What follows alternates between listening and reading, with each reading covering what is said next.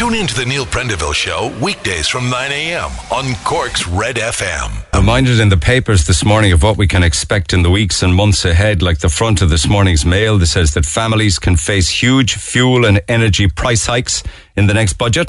Sad to be starting a program like this. You can see the cost of petrol diesel, natural gas, coal, stamp duty, PRSI, all going up. It's all bad news, unfortunately. I mean, don't even talk about petrol with the increase in petrol already from something in the region of 112 to like 160. So more and more to come. VRT is going to go up by a grand for cars that aren't kind to the environment. And very interestingly and unfairly, I think, for pensioners, is the front page of this morning's Independent that says there'll be uh, um, an increase, all right, uh, for people on social welfare in next month's budget, but there'll be no increase in the state pension. It had been mooted or, th- or thought or talked about that there might be a five euro increase in the state pension. That's been ruled out now. Um, very unfortunate for pensioners. I don't know why pensioners aren't treated the same as anybody on, uh, and I'm not, I'm not equating it with, with welfare in any way, shape or form, but that one isn't linked to the other, that if one gets one, the other would. But uh, pensioners sometimes uh, get a raw deal, and it seems like a raw deal to me. Office workers returning to their desks um, with the easing of restrictions from Monday. So many, or those who wish to, or whatever new fluid arrangement, that's been rubber stamped, and off you go back to the office on Monday. And also, interestingly, with all of the changes, see the Mirror this morning saying that children who are close contacts of confirmed cases won't have to stay out of school from the end of this month. Uh, and they won't be recommending either the wearing of face masks for primary school students either. So as we move ever closer uh, to uh, the back end of October, October 22nd, Ireland will take another step from Monday and 35 days now to complete and utter freedom, as the Star puts it this morning, as more green lights are coming on than red lights. Lots of gigs, uh, lots of activity in, in that regard, like the Echo, and, and, that's lovely to see. Not all of it great news, but it's even good to be talking about it at the same time. Uh, well done to Aiken Promotions for hanging in there and promising yet more live at the marquees to come.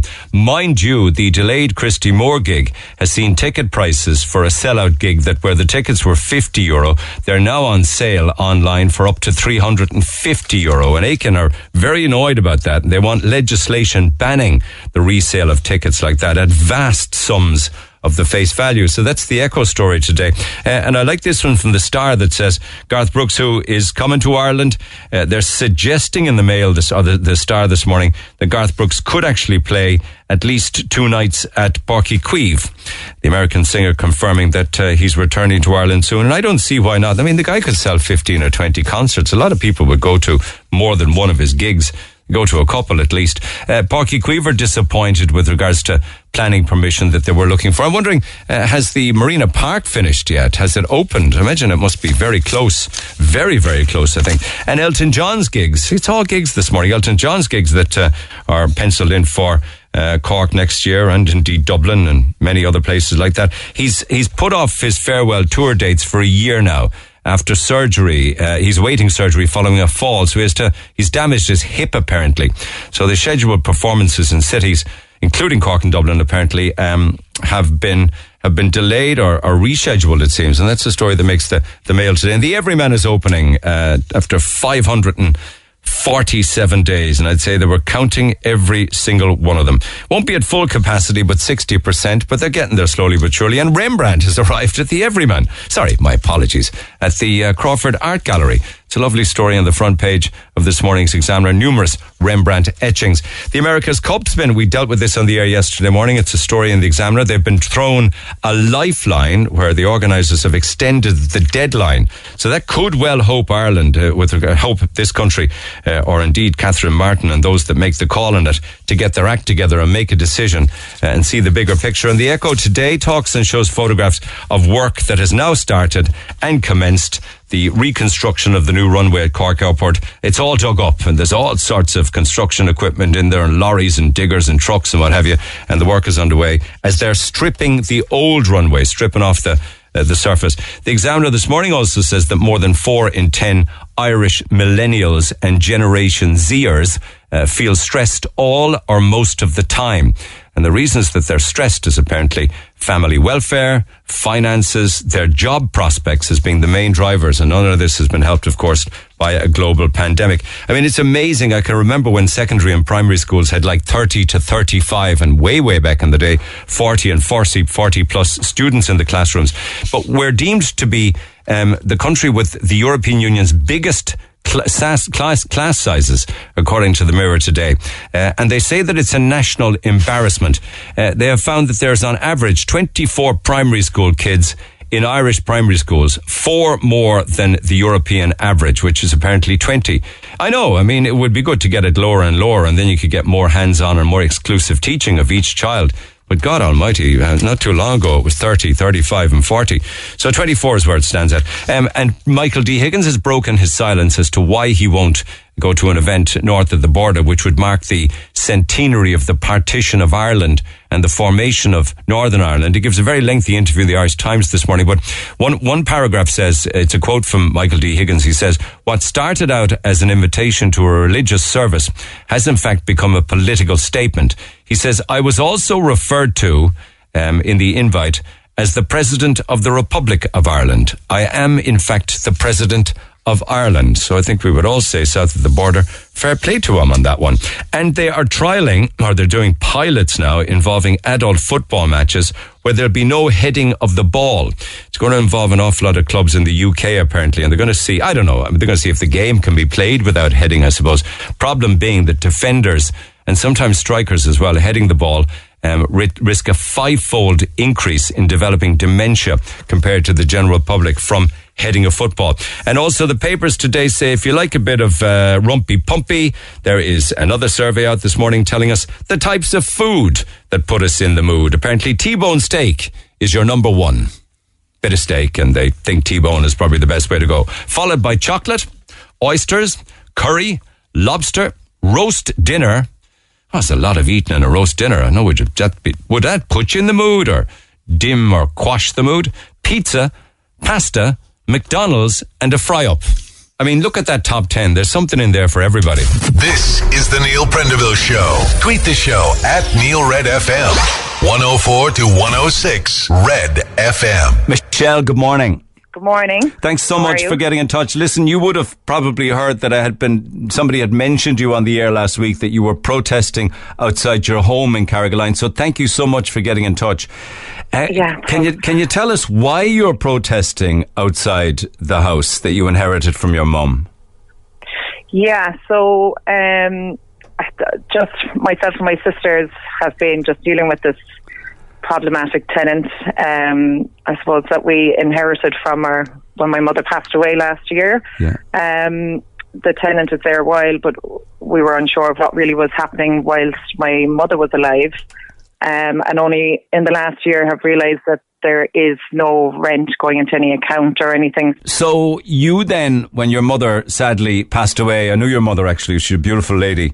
When she passed away, you got access to her bank accounts and saw that the rent wasn't being paid a lot of the time while she was alive.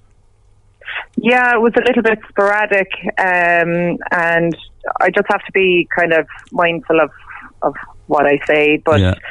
um, since we've taken over um, as acting landlords, I suppose we have never received any rent from this tenant. And how long is that Um, going on? About eighteen months. And have you been trying and contacting the tenant and sending emails, letters, phone calls? Absolutely. Yeah. Yeah, we've gone through all the process. So um, we've been in contact with the RTB board, finding out what we're what are the steps, what we're supposed to do. And initially, the intention was that I would move into this property. Yeah. Um, my mom worked really hard her entire life to Yeah. try and provide something for her children. Yeah. Um, and like, there's still a mortgage left on this house. It's not. It's not like it's just sitting there free. And there's still a mortgage owed Oh on it. Oh my. God, that makes it so much Um, worse because that has to be paid so as well with worse. no rent coming in. Yeah. Did you get Yeah. any? Did you get any feedback from the tenant as to why she wasn't paying or couldn't pay or was finding it difficult Um, to pay? She just doesn't really answer properly and it, it becomes a bit kind of argumentative and Yeah. aggressive and then Is there is there any is, is there any HAP coming in there or rent allowance or anything? no and, and that's the, the biggest thing. So we initially assumed that, that there was some HAP payments going in when my mother was alive, and then we discovered that there's not.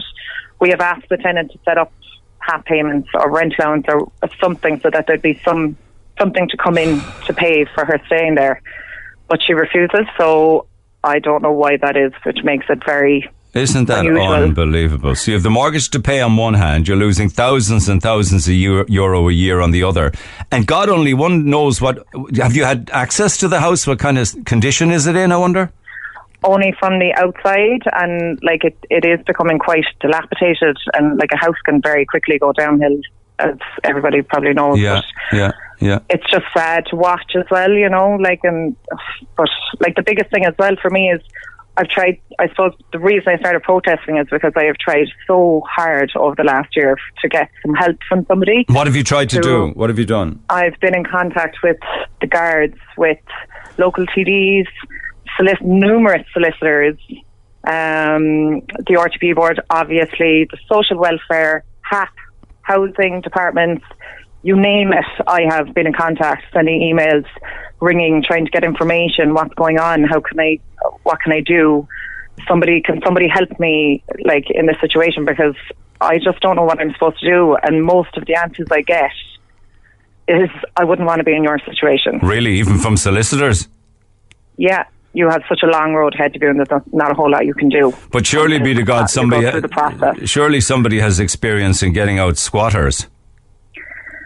Yeah, but the scary thing is, like, if you were to take matters into your own hands, which I'm not recommending anybody to do, and which I No, won't be doing, but You'll like, be sued. Yeah. then they can uh, sue you for money. So, like, even though the person mightn't be paying rent, they can then sue you for two years' rent if you kick them out. So the RTB, yeah, the RTB is the route you're going, which is the Residential Tenancy Board, where you get a hearing, isn't it? You go and state your Yeah. case, and the tenant. A lot of the time, the tenants don't show up, incidentally. So don't be surprised if she doesn't. Yeah, and because of COVID, everything has just been so much slower. Um, now it's probably a very slow process anyway, but this it's just months and months and months and months. So I do have a hearing date coming up soon, thankfully, which we only just found out. Um, but then after that hearing is done, I've been told I could be waiting at least a year or so for a court hearing. So in the meantime, I'm being told there's still nothing you can do. Like you can't, like the tenant can still stay there and still not pay any rent. I know, I know. And uh, like, what what am I supposed to do with that? I know, I know. Listen, I've been there. You you will find that the RTB will probably rule in your favour and will give uh, a termination notice to the tenant. Are you expecting the tenant to ignore that then? Possibly. Um, like the tenant has ignored every other notice they've given, so I just don't know. Like it's hard to say what's going to happen, but it's just when when you're being told by sisters, "Oh, you still have a really long road ahead of you," and you know, there's it's like there's no light at the end of the tunnel, and in the meantime, I'm supposed to pay a mortgage with somebody living in the house for free, or just you know, most of it is just about the, the heartache. It's not even about the money. I know. Like we're grieving our mother, and we've only been a- like we've just been dealing with this the whole way through. There's been no consideration for what's been No going peace. on. Yeah, no peace. Yeah, no good night's sleep. All worry. No, God, endless sleepless nights. And all we want, we, I don't care about the money at all. I just want her to go. I just want the tenant to go. Just leave. Do you Leave- want to leave my family sell? Do you want to rent? Do you want to live in it? What's your proposal? I want to live in it, you see. I want that, like, I did live in it previously, and I want to move back there as my home. and you can't With my own child. Yeah, even Like- if you, yeah, if you, uh, yes, with your with your with your mother's grandson. Uh, if if you had wanted to sell it, of course, you would probably find that difficult with a tenant inside in it. You know.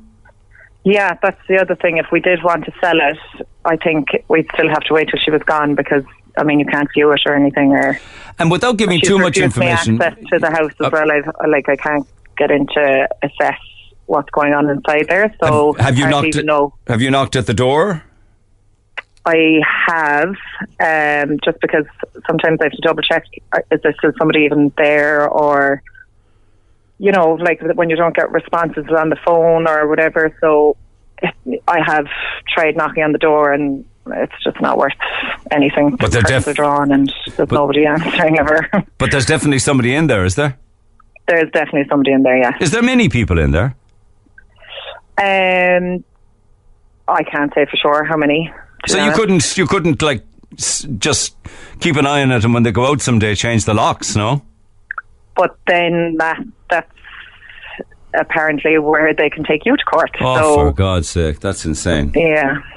That's so insane. I'm damned if I do and damned if I don't. And the protest is that attracting much attention? It's amazing, actually, the amount of people that came up to me um, with similar stories and uh, just with loads of sympathy for the situation and how bad they feel for me if it's gotten, and my sisters, if it's gotten to this point where I'm standing at the side of the road with a banner saying, like, the tenant refuses to leave. I just, like, you're definitely at the end of the rope if you're standing at the side of a road, you know? Like, I just don't know what to do anymore.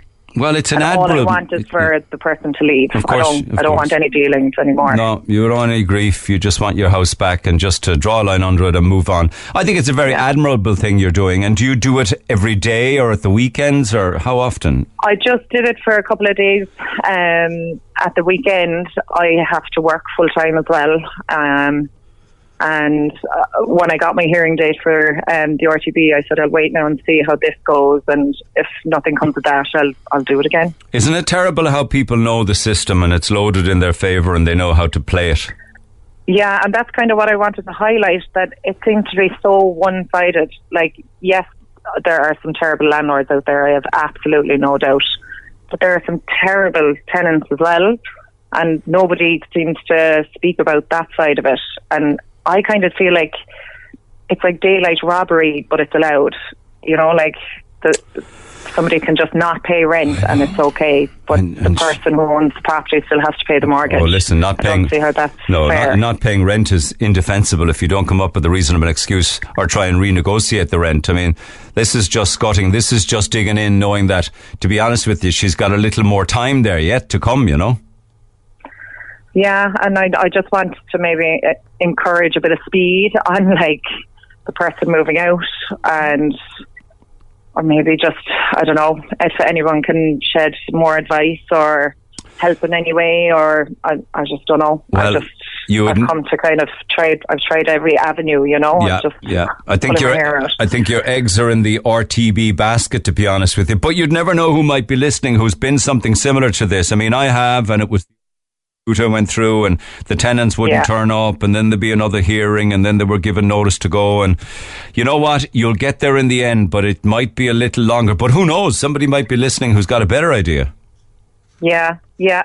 I know, I know I still have a bit to go, but I just I just kind of wanted to highlight how unfair it feels and even the with the, the HAP situation, like why can't I set up the HAP if the tenant won't? You know, I I, don't understand why it can't be worked the other way. It's soul Or why can't they Maybe- help me if they're from they're from out overseas would they even understand that there's HAP do they speak English you don't know um Oh yeah, yeah. The person is yeah, yeah. There's no um, no language, problems so, No, no, no. and they'd know that you can Um, get HAP and rent allowance and things Oh, I would imagine so. Yes, they're just refusing to. Just couldn't be bothered. Okay. Well, listen, you never know who might be listening, but it'd be great if you stayed in touch and let us know if there are any updates, you know? Yeah. Oh, yeah. I'd love to. Yeah. Okay, Michelle. Thanks very much. Thanks for taking the call. Best of luck. Thank you. Thanks. Best of luck is right. Anybody been in a situation like that? I see one or two texts already. Somebody there saying had the same situation, the same issue for 18 months with the tenant. Eventually got him out through solicitors, but it took 18 months to do it. Text 0868 104 106. Free Food Friday today, courtesy of ourselves and Oak Fire Pizza. So, one winner wins the whole kit and caboodle. And all you got to do is text us who you are and where you are, whether you're working from home or back in the office or working with your colleagues and mates. Text 0868 104 106. Tell us who you are and where you are. We're talking about pizza, six large pizzas, garlic bread, potatoes, drinks, dips, and desserts. It'll serve 15 of you. So a lot of pizza going round on the sides as well. So text 0868 104 106 who you are and where you are. And we'll start doing those shout outs in about 20 minutes time. Back after the break, calls on the way. Talk to Neil Prendeville now. 1851 04106. Red FM. All right, Pamela standing by. So is Sean. First up, Fiona. Fiona, good morning. Good morning. How it's are a you? tough situation Michelle finds herself in, isn't it? Protesting outside her own property for rent. Yeah, my heart went out to her. I was just listening there as I'm in work, and my heart went out to her, and I had to text in um, because I had a very similar situation myself. And that's fair enough to talk about, but I don't want anything that might identify the ex tenant, all right? Absolutely. Okay, absolutely. go ahead then. Yeah. I, I, I just felt my I felt so sorry for her because I went through a very similar situation which only ended recently.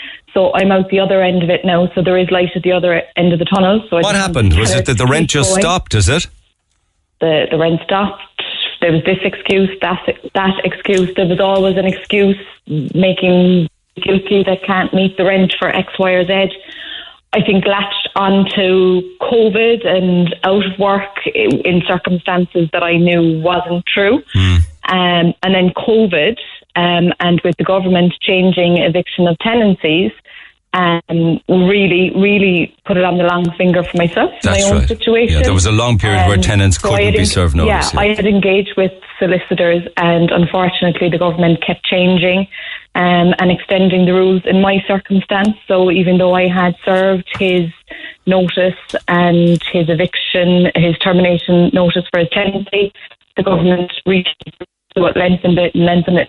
And, and I just think I'm listening to her, and she's so right that you hear on the radio week in, week out about how landlords are putting up the rent and how tenants this and that, but nobody highlights for the landlord that we have tenants that are sitting there and they're literally taking us for thousands and have no second thought about it. And my heart just went out to Yeah, yeah, yeah. I mean, obviously rents are going up. We have to acknowledge that. You can't deny that. But at the same time, there are always difficult tenants. Did you go through the PRTB? Were you registered with them? Were you? Did you get a hearing and things? like registered with them, but it was all through my solicitor. My solicitor was amazing. Um, only for her, I would have never seen the end of it, and we would have never had him out. So Okay. she was amazing. She she dealt with the RTB for me. She she spoke for me through everything, and she was she was a gem. She was a diamond. And was there a hearing where they adjudicated on the case? it, we were trying, we were trying, we were trying, but they, they can't put a date for a hearing unless they can get in in contact with the tenant. And You have to file notice. You have to file papers with the tenant. That that's the Yes, way, yeah. but but but my tenant was not responding to phone Gotcha. calls, emails, or was not acknowledging posts that was received. So in that case, he was in mid-air. Okay, so okay. the RTB couldn't even issue a date for a hearing. So it was It's- just left in mid-air. Yeah, so, there are cracks in the system for that to be allowed to happen, aren't there? Yeah, like there's loads of protection for tenants, but there's no protection for landlords. And So- even when the landlord does get a tenant out, and Michelle finished there by saying how she doesn't care about the money, she just wants the tenant out. And I was exactly the same way. And once the tenant gets out, but there's still no clawback for the landlord that is left thousands and thousands. Oh, you're not going to get that back. Did you? rent? Did you ever estimate how much in rent? Oh, you're talking six seven thousand. Plus the damage to the property, it cost me over six thousand to restore the property to get it into a rentable. What was wrong with it when you went in? Oh, washing machine gone, fridge gone, floorboards gone, bed gone, uh, toilet gone, toilet broken, trashed, absolutely trashed. When you say gone about all those items, gone from the building or broken? Broken, washing machine door smashed, uh, fridge totally broken, no no function whatsoever. Mold coming out of the fridge to meet me. You'd open the door of the apartment, you would have thought that there would have been a dead body in it with the smell that was coming out. Who could live in those conditions? bags and bags of rubbish, maggots, um, filth, pure filth. So my heart goes out to her, and I just want to tell her to keep going But with. My advice would be to engage with um, one solicitor and stick with the one, not because I heard she said several solicitors, not to be chopping and changing, and just go the whole way with the solicitor. Well, maybe you might talk to her and perhaps uh, give her your solicitor if you were very successful Yeah. in the. end. And tell me, how did you get? How did you get the tenant out? um, they're serving notice after notice after notice, and he had to go when the final notice, with following all COVID guidelines and timeframes um, adhered to, and he had to go, and he wasn't in the property, and I had sources for that, um, so I had locks changed Go away. You changed even locks. though like wardrobes were still full of God knows what. So, like, I had skips of stuff taken out of the apartment. So ultimately, what you did Um, was you changed the locks. changed the locks, But after um, all of my notice to the tenant had been fulfilled, Had so run the date Yeah. by which. So on on that day, I think there was no tenant um, in the property. I had heard the tenant was elsewhere, and so I immediately contacted the locks company and had locks changed. And my solicitor had advised me that was perfectly okay to do so because we had followed and given all the the notice. Well, Michelle is keen to talk to people, so it'd be great for you to hook up with her if you don't mind. You got some spare time to take a call from her later, perhaps. Yes, no problem. Okay, thanks, Fiona. Appreciate you coming on. Thanks so much. Cheers. Sean, good morning. Hi, good morning, Neil. So you wonder maybe maybe it's kind of half what you're saying. She changed the locks after the notice termination period uh, ran out. You're saying turn off the electricity. Well, she's getting she's getting no rent income uh, on the on the on the house for the last eighteen months. Um, she's got property tax to pay.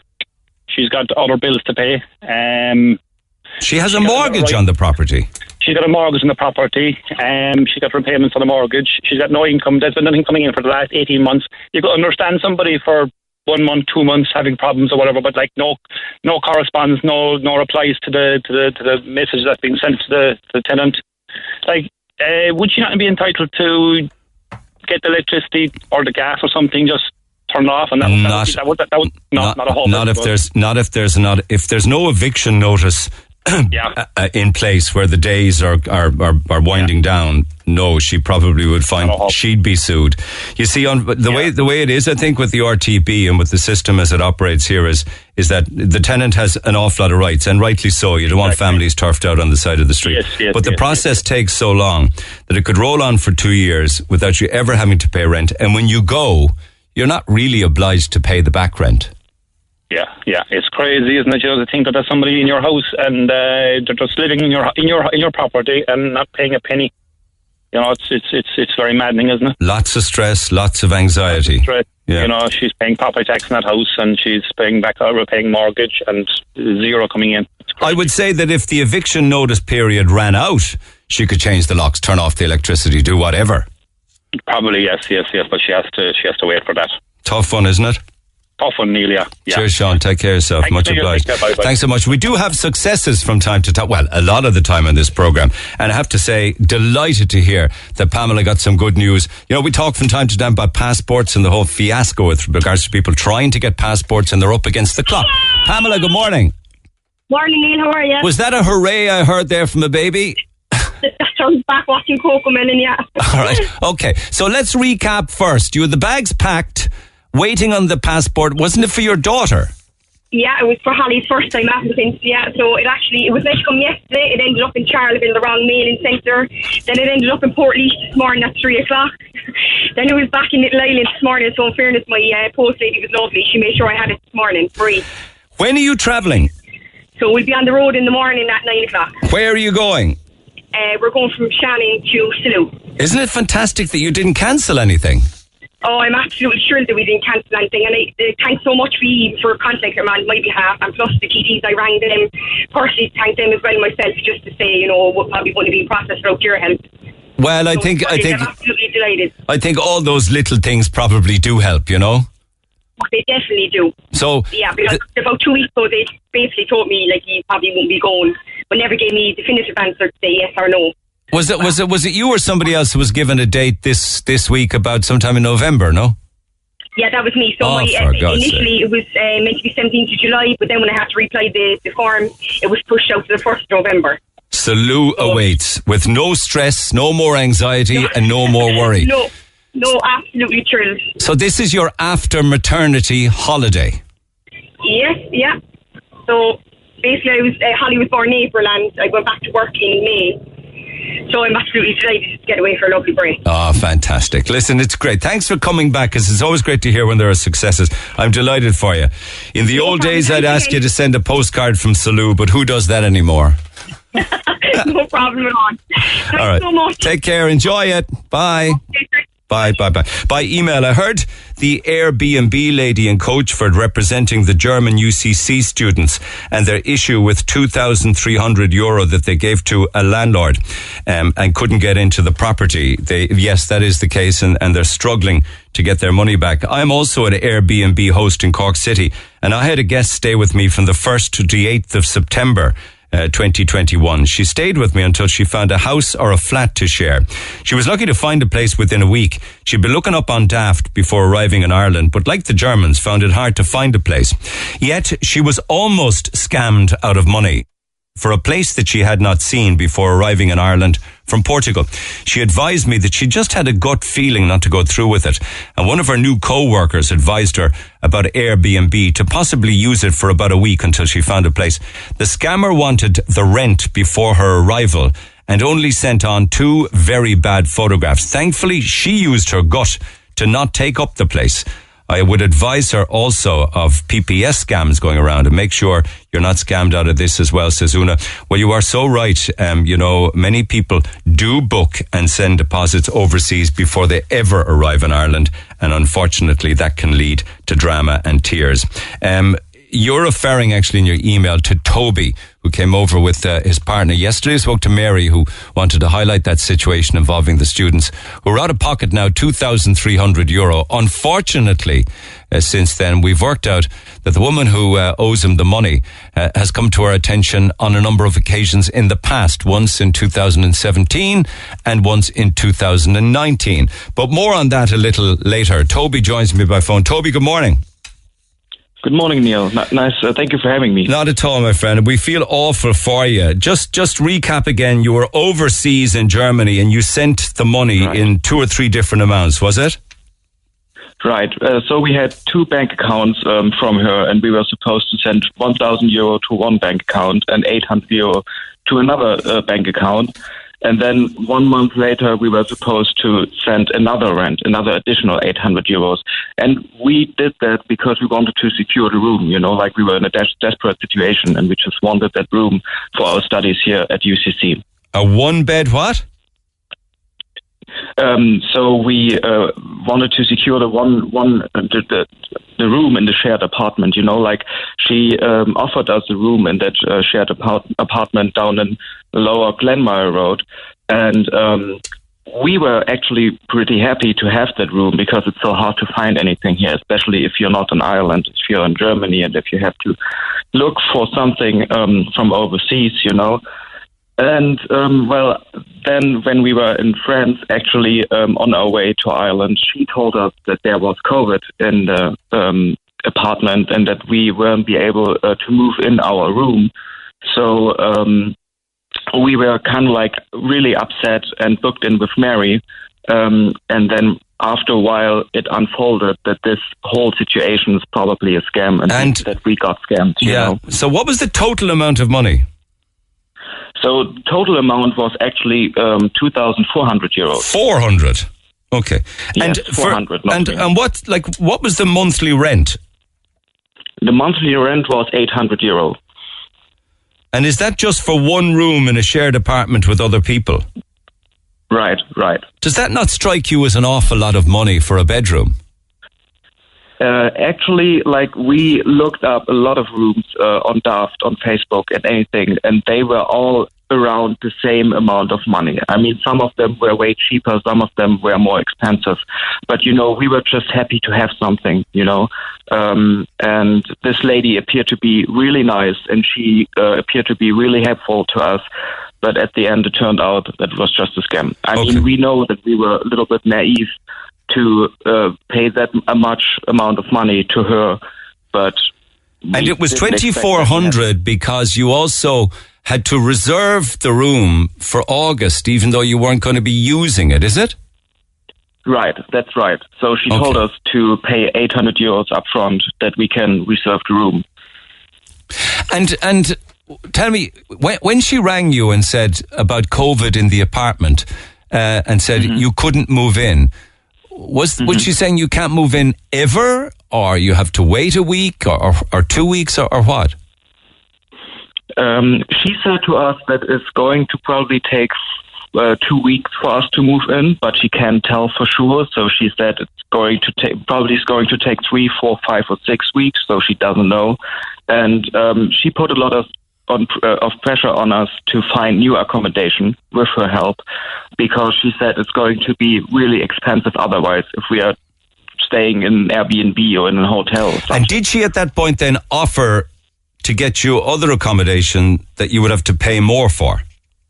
Yes, she did. She uh, sent us um, other houses. Um, I can't really remember the name where they were at.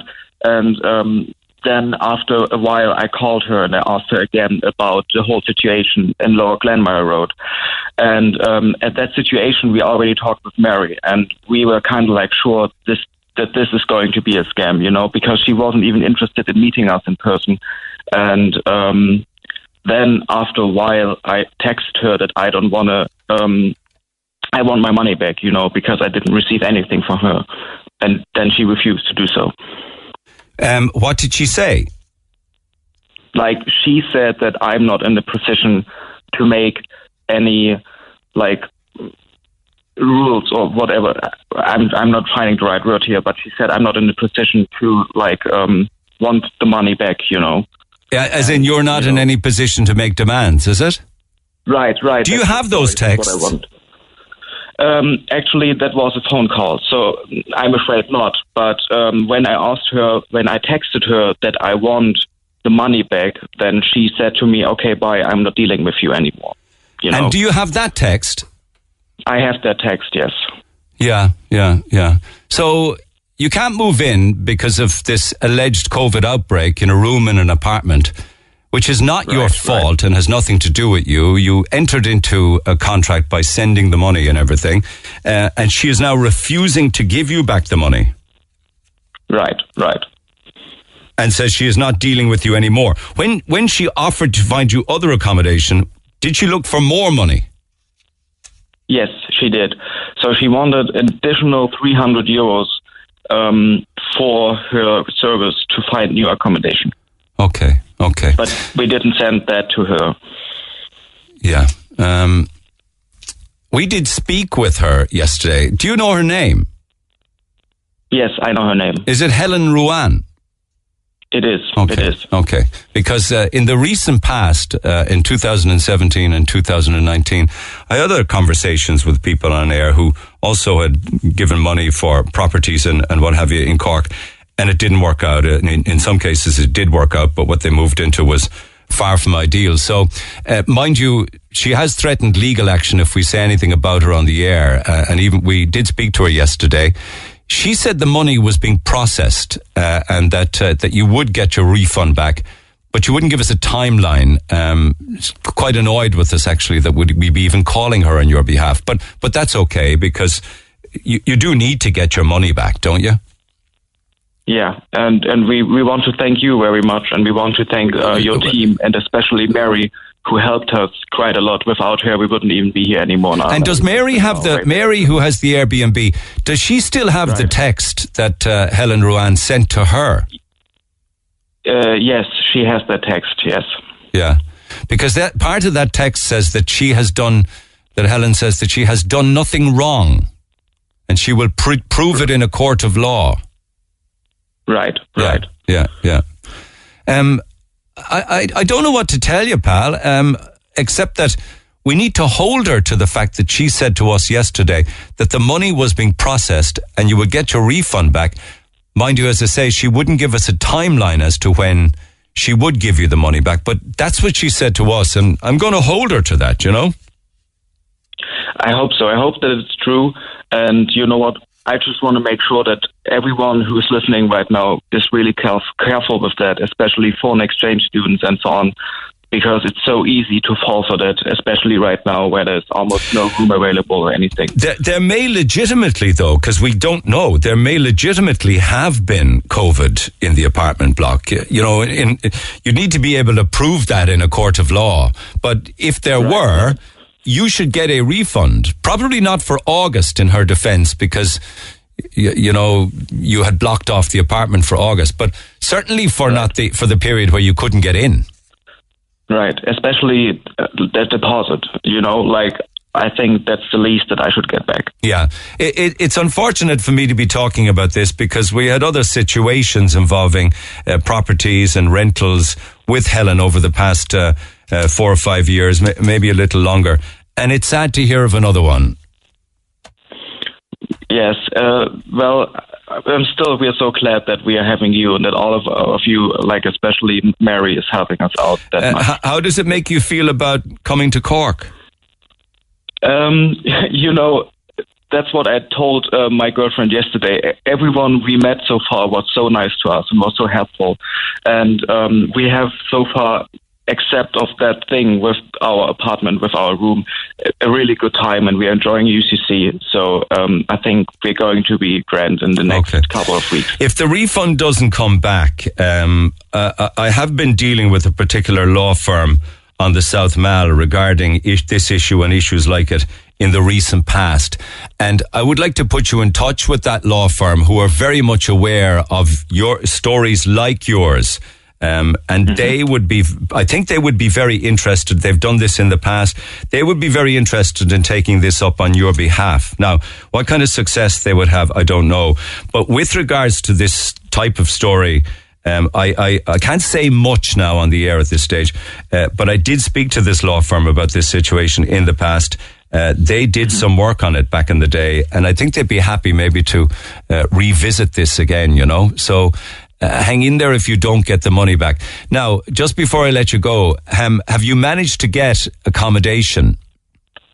Yes, actually, after um, Mary went on air yesterday, um, an, an, a lady a lady called um, us and she offered us some accommodation here in Cork, and we were at her house yesterday, and it looks absolutely lovely, and um, we really uh, are going.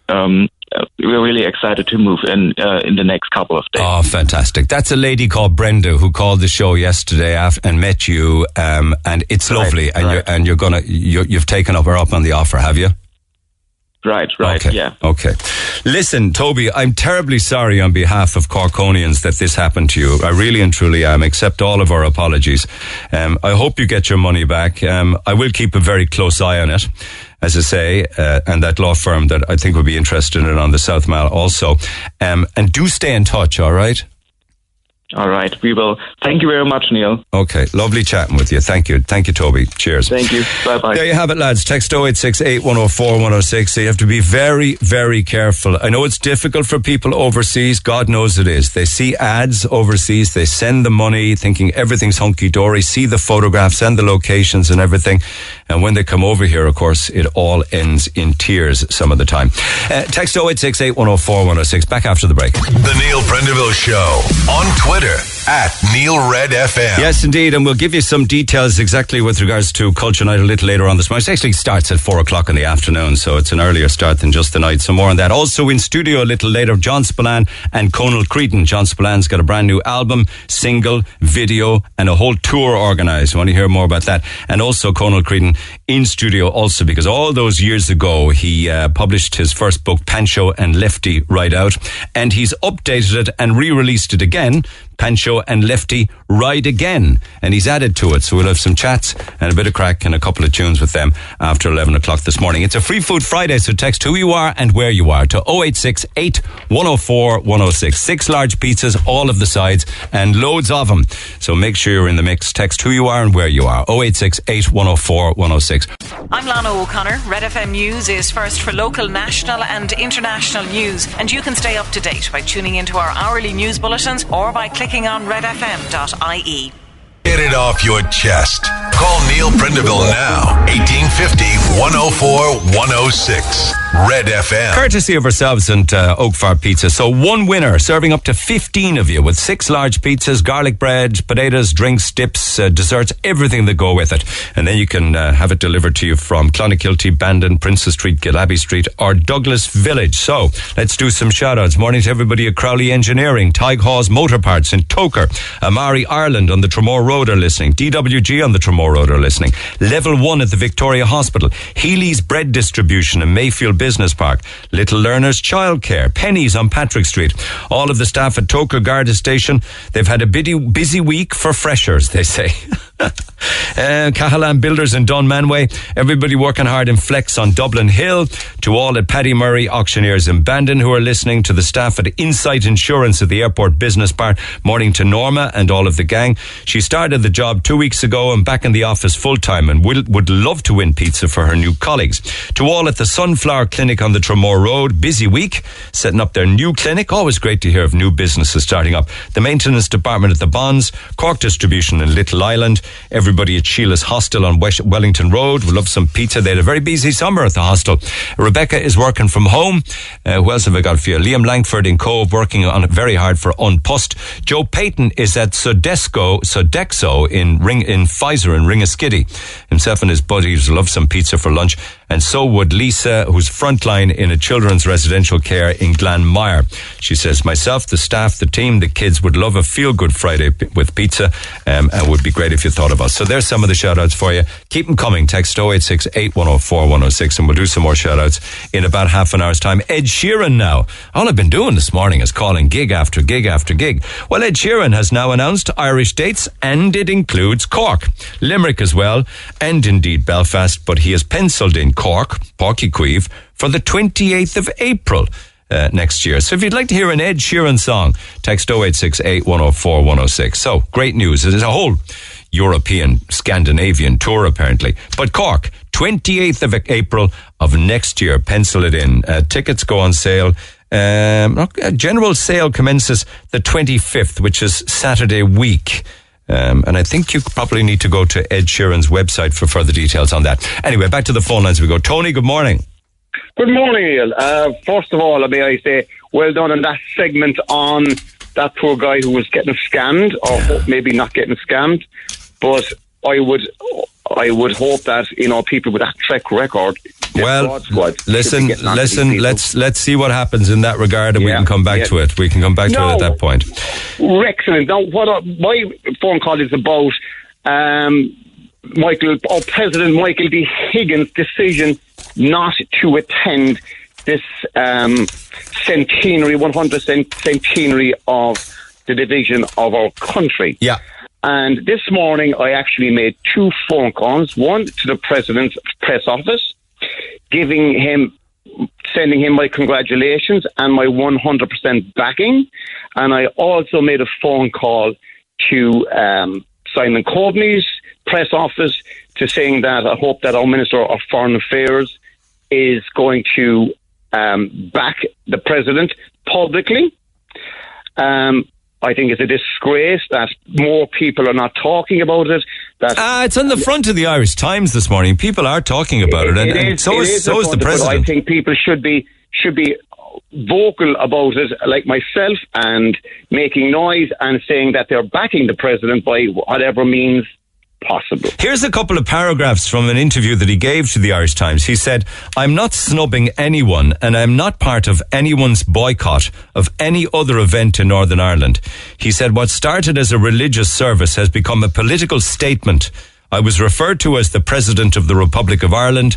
I am the President of Ireland, he said. Absolutely, absolutely, and uh, wh- the people are making it a political a political thing, and I think it's That's the that- DUP. Yes, of course. That's should, uh, that would be typical of, of the DUP uh, that that are that are a dying race anyway. Thanks be to thanks be to God that they'll they'll in in the future they will not be um, a political force. Well, not a dying race, surely be to God. Well, you mean a d- dying race, political sorry, party? but they're not a political force. Uh, All right. You know, with okay. their with their storing. Of You, d- you don't think the president refusing to go north of the border for the 100th anniversary of the segregation of the island, you don't think that that's a step backwards, no? Absolutely not, Neil. I mean, you know, this, the segregation of Ireland 100 years ago has caused so much strife. It's Ireland, it's our country. Um, how, how could any politician celebrate the partition of their country? Absolutely crazy. And people should get on the phones and ring or Snoop ring anybody, the politicians where they know, and give the president their backing. Okay, I wonder if anybody thinks that he should go. I'd like to hear from them. Text 0868 104 106. Uh, as, as Minister for Foreign Affairs, is there a chance that Simon Coveney would go? But he, but no, no Irish politician. No, but there's a chance that he would be invited as the Minister for Foreign Affairs, isn't He, it? he may, he may, he may, and if si- I mean Simon is a good Corkman, and you know, and a good Irishman, and and no politician, Neil, in fairness, no politician should celebrate the partition of Ireland or any politician of their country. Okay, well, you might be interested in this paragraph from the Irish Times. The Minister for Foreign Affairs, Simon Coveney, is due to attend an event marking the centenary of the creation of Northern Ireland later today. Shame on him. Later Shame on today. him is what I say. I haven't seen that. I haven't picked that up on any on any newsfeed, but I think shame on him to celebrate a celebration of the partition of our country. And I I'm didn't not- say celebrate now. I said an event marking. it, it, uh, uh, you could be marking it. You could be doing anything with it, but you're celebrating it. They are celebrating. They're marking it. They're celebrating the partition. Like to It's- some extent, you can another- trace it. It's Like another word. It's a, it's another word, Neil, for celebration. It's another word for for partition in in our country. Okay, so what what is it marking actually? It's marking 1921. Okay, uh, Michael Collins going to uh, Downing Street to sign um, the partition of Ireland and the six counties. Um, him coming back then, uh, that leading to the Irish Civil War, uh, and indeed uh, his own assassination at Bale And Absolutely. from that day, I know there were quiet periods and, and everything, and it, it all kicked off then back in the in the sixties again. There has been nothing but sadness and death and bombings and uh, hatred uh, in the north. I, I, I Not much to celebrate. Yeah, there's not not a lot to celebrate. There's not a lot to celebrate, and you know it's been it's been so. I mean, pe- do people realise you and I are of an age that we grew up with 1960 1969, the troubles in the north, as they call them, and you know, Niall, as well as I do, that we were all we were all uh, back in the in the in the 80s fighting for apartheid in South Africa. We were, yeah. We had apartheid in Northern Ireland. The Irish Irish people who, who associate themselves with, with being Irish, they might be uh, living in Northern Ireland, and it was sectarianism uh, against religion that they couldn't get a job, they couldn't have housing, they couldn't have proper education. Yeah. Well you know said, that yeah, was segregation, and that was that was not done by all all, all politicians, all government at the time. Um, That was wrong on both sides. I mean, there was, you know, you can't forget the IRA nor the uh, IVF or the UVF, sorry. Uh, yeah, yeah, but you know, I, I, and I'm and I'm not defending the IRA, and I wouldn't. I was social myself with the IRA, but eventually it had to come to this conflict because when you're dealing with with the British government, as you know, because you're good in history, and it's a hobby of mine, that every agreement the British ever made in their empire, they broke. Well, a couple of texts here for you before I let you go. No way should our president attend. Celebrating the part, the partition of our country. Are you for real even suggesting it? I wasn't suggesting it. I was just reporting on it. And a second one here. President Higgins should attend the Northern Ireland ceremony. It's pretty bad form that he declined it. He is the president and should get on with and do his duty. Yeah, it's not. It's not his duty to. It's not his duty to Okay. represent the people of the South, the, Repu- the the Irish Republic. It's not his duty to celebrate the partition of our country. Okay, my man. Thank you. You're nailing your colours to the mast, and I, mast, and I appreciate that. Thanks, Tony. Cheers, mate. Finbar, good morning. Good morning, Neil. Do you have any thoughts on this? Uh, look, I leave it to the president. He's a very well educated man. He has thought this over, and he decided not to go. I say leave it with him. To mind, listen, and um, Simon Coveney going somewhere today.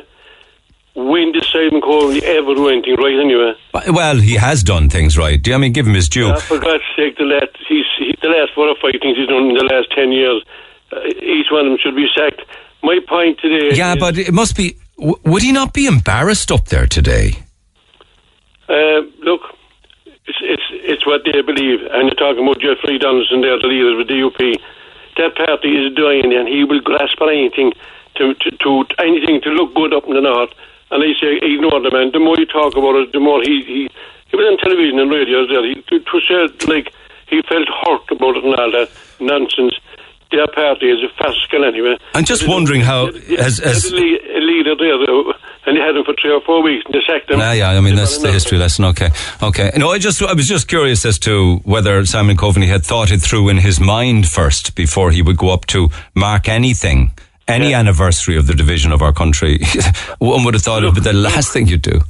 Look, you don't know what his idea is because he's um he's just not doing things right in, in his mind anyway. But my point today was is this farcical opera that was played out on Wednesday above in Darlane. That's all over now. They, you know, they defeated the no confidence motion. We're Yeah, told to move on. Saved Michael Martin's job for our, on the general election because if he sacked Simon Coveney, should Fine Gael were going to pull out our government. So at, at least MacSharry, at, at, well, he believed he couldn't vote for for, for uh, Simon Coveney. No, it was against Michael Martin. Anyway, I believe that he was voting against. No, he's gone from the party, but he's not gone. He won't, he'll be back again in, because he's a backbone Fianna Fáil man, and I belong to him. Here's a text on that actually. Fair play to MacSharry the other night. He's the only one of them with the backbone to call the circus that is Fianna Fáil out. Plenty of the others were grumbling on, but when the crunch came, they chickened out. Micheál Martin is the worst ever leader of not only Fianna Fáil, but the country in general. Leo the Leak is a disgrace of a politician, and I'm so surprised at Simon Coveney. Such under, underhand scheming politics, cronyism. I see Master oh. McGrath is keeping his mouth shut, says Tony. The Labour back him, uh, but they had to back him because the latest, the newest TD. What did she do when she got in? She went to a bloody party, but your man. In the Marion, yeah, yeah, Yeah, Vanna just tell you, if that was 12 months ago, they'd all have been sacked. It happened only 12 months ago, and there was a, a minister, a senator, and a commissioner had to leave office because of they go, were going to bloody the golf gate at time. Yeah. So, like, the, Michael Martin, actually, he's he's a bit confused at the moment what he's doing, but he's afraid to leave party. He's afraid uh, because he, he'll be the worst. He is acting, acting as the worst uh, Taoiseach we ever had. And what should he do differently? He doesn't give any body in himself, you know. I mean, he he couldn't defend it the other day, so he attacked Sinn Féin. But Sinn Féin had to go to say, look, what that man did was wrong. I don't care what cronyism is Okay. in, in their party. And do you- What he did was wrong. Do you believe that both Fianna Fáil and Fine Gael know that it's only a question of time that there will be a general election and that Sinn Féin will wipe the boards? I, funny enough, in my own my own finding, what I thinking of, I don't ever see Sinn Féin in power. Wow. They're, they're at their maximum now. I think maximum. They could have had a second seat here in the North Central. They could have, but we all make mistake. Every party make a mistake. They do like. All right. Okay. Fianna Fáil could have two seats too, but they made a mistake of putting three people in. That was their mistake. So okay, just but just finally, you you don't think if they throw a lot more TD or a lot more uh, candidates that they'd get a lot more seats? No. I don't think so. I, Okay. don't, I really don't believe. I think they're, they're actually a good opposition.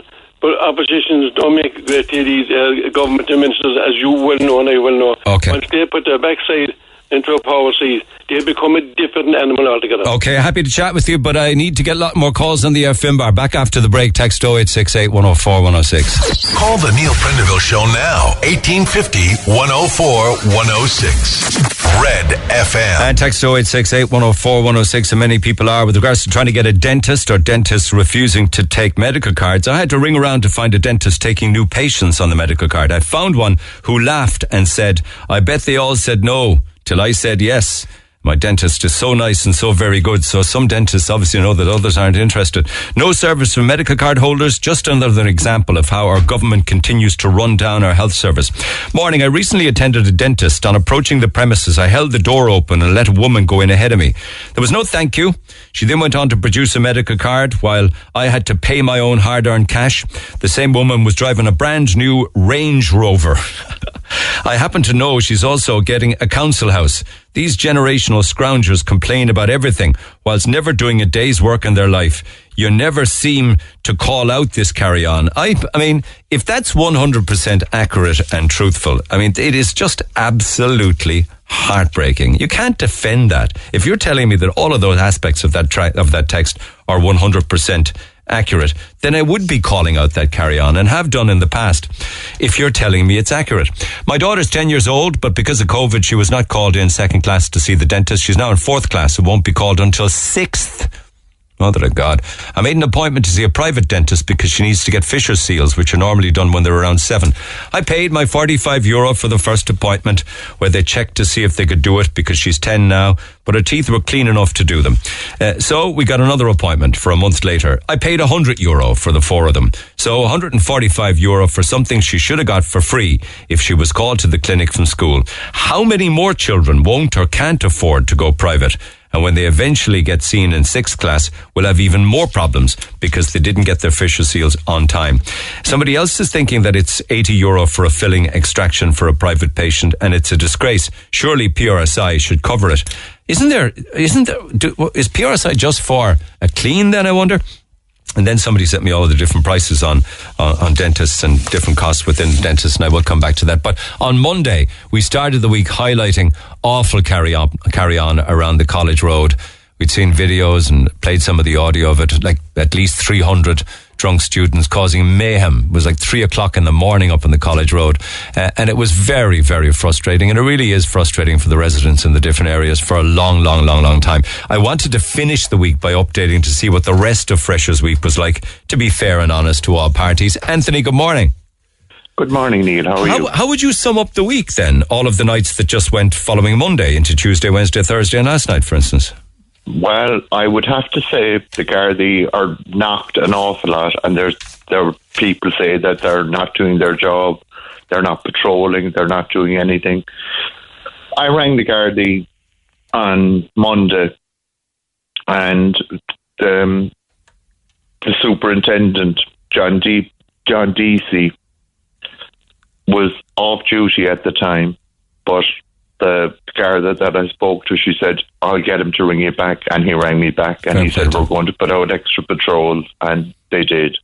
And things have quietened down. What are patrols? Are these just uh, Gardaí walking the streets, or are they are they squad cars, or what? Both. Yeah. They have done a fantastic job. And I think they deserve praise because they're criticised enough. And did You that know, keep the students off? credit is due. Yeah, and we've done that. Well done. Did that keep the students off the streets then and out of the estates? Yes. Yes. Right. and the, the rain helped as well. The rain helped too. And so, where did they go? Was it indoor parties, house parties? Yeah, but there wasn't the the nuisance like the nonsense on the street, like because it was it was really getting bad. Like Sunday night, we know was the worst, and then Monday, knocking over the bins, ripping off wing mirrors off of cars, ripping off wipers off of cars. It was just completely getting out of hand. All across said Monday. Before. Yeah, yeah. Were there queues at off licenses and pubs around Bandon Road, Barrack Street again, or what?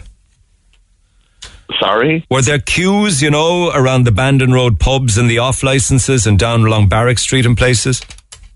Oh no, I didn't spot them. No. Okay. No. Okay. Amazing, isn't it?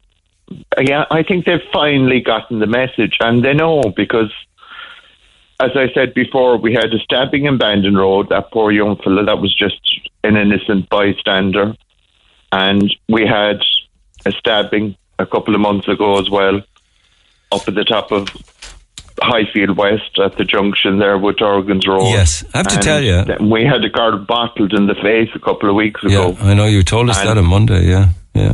It was only a matter of time before there would be a massive tragedy.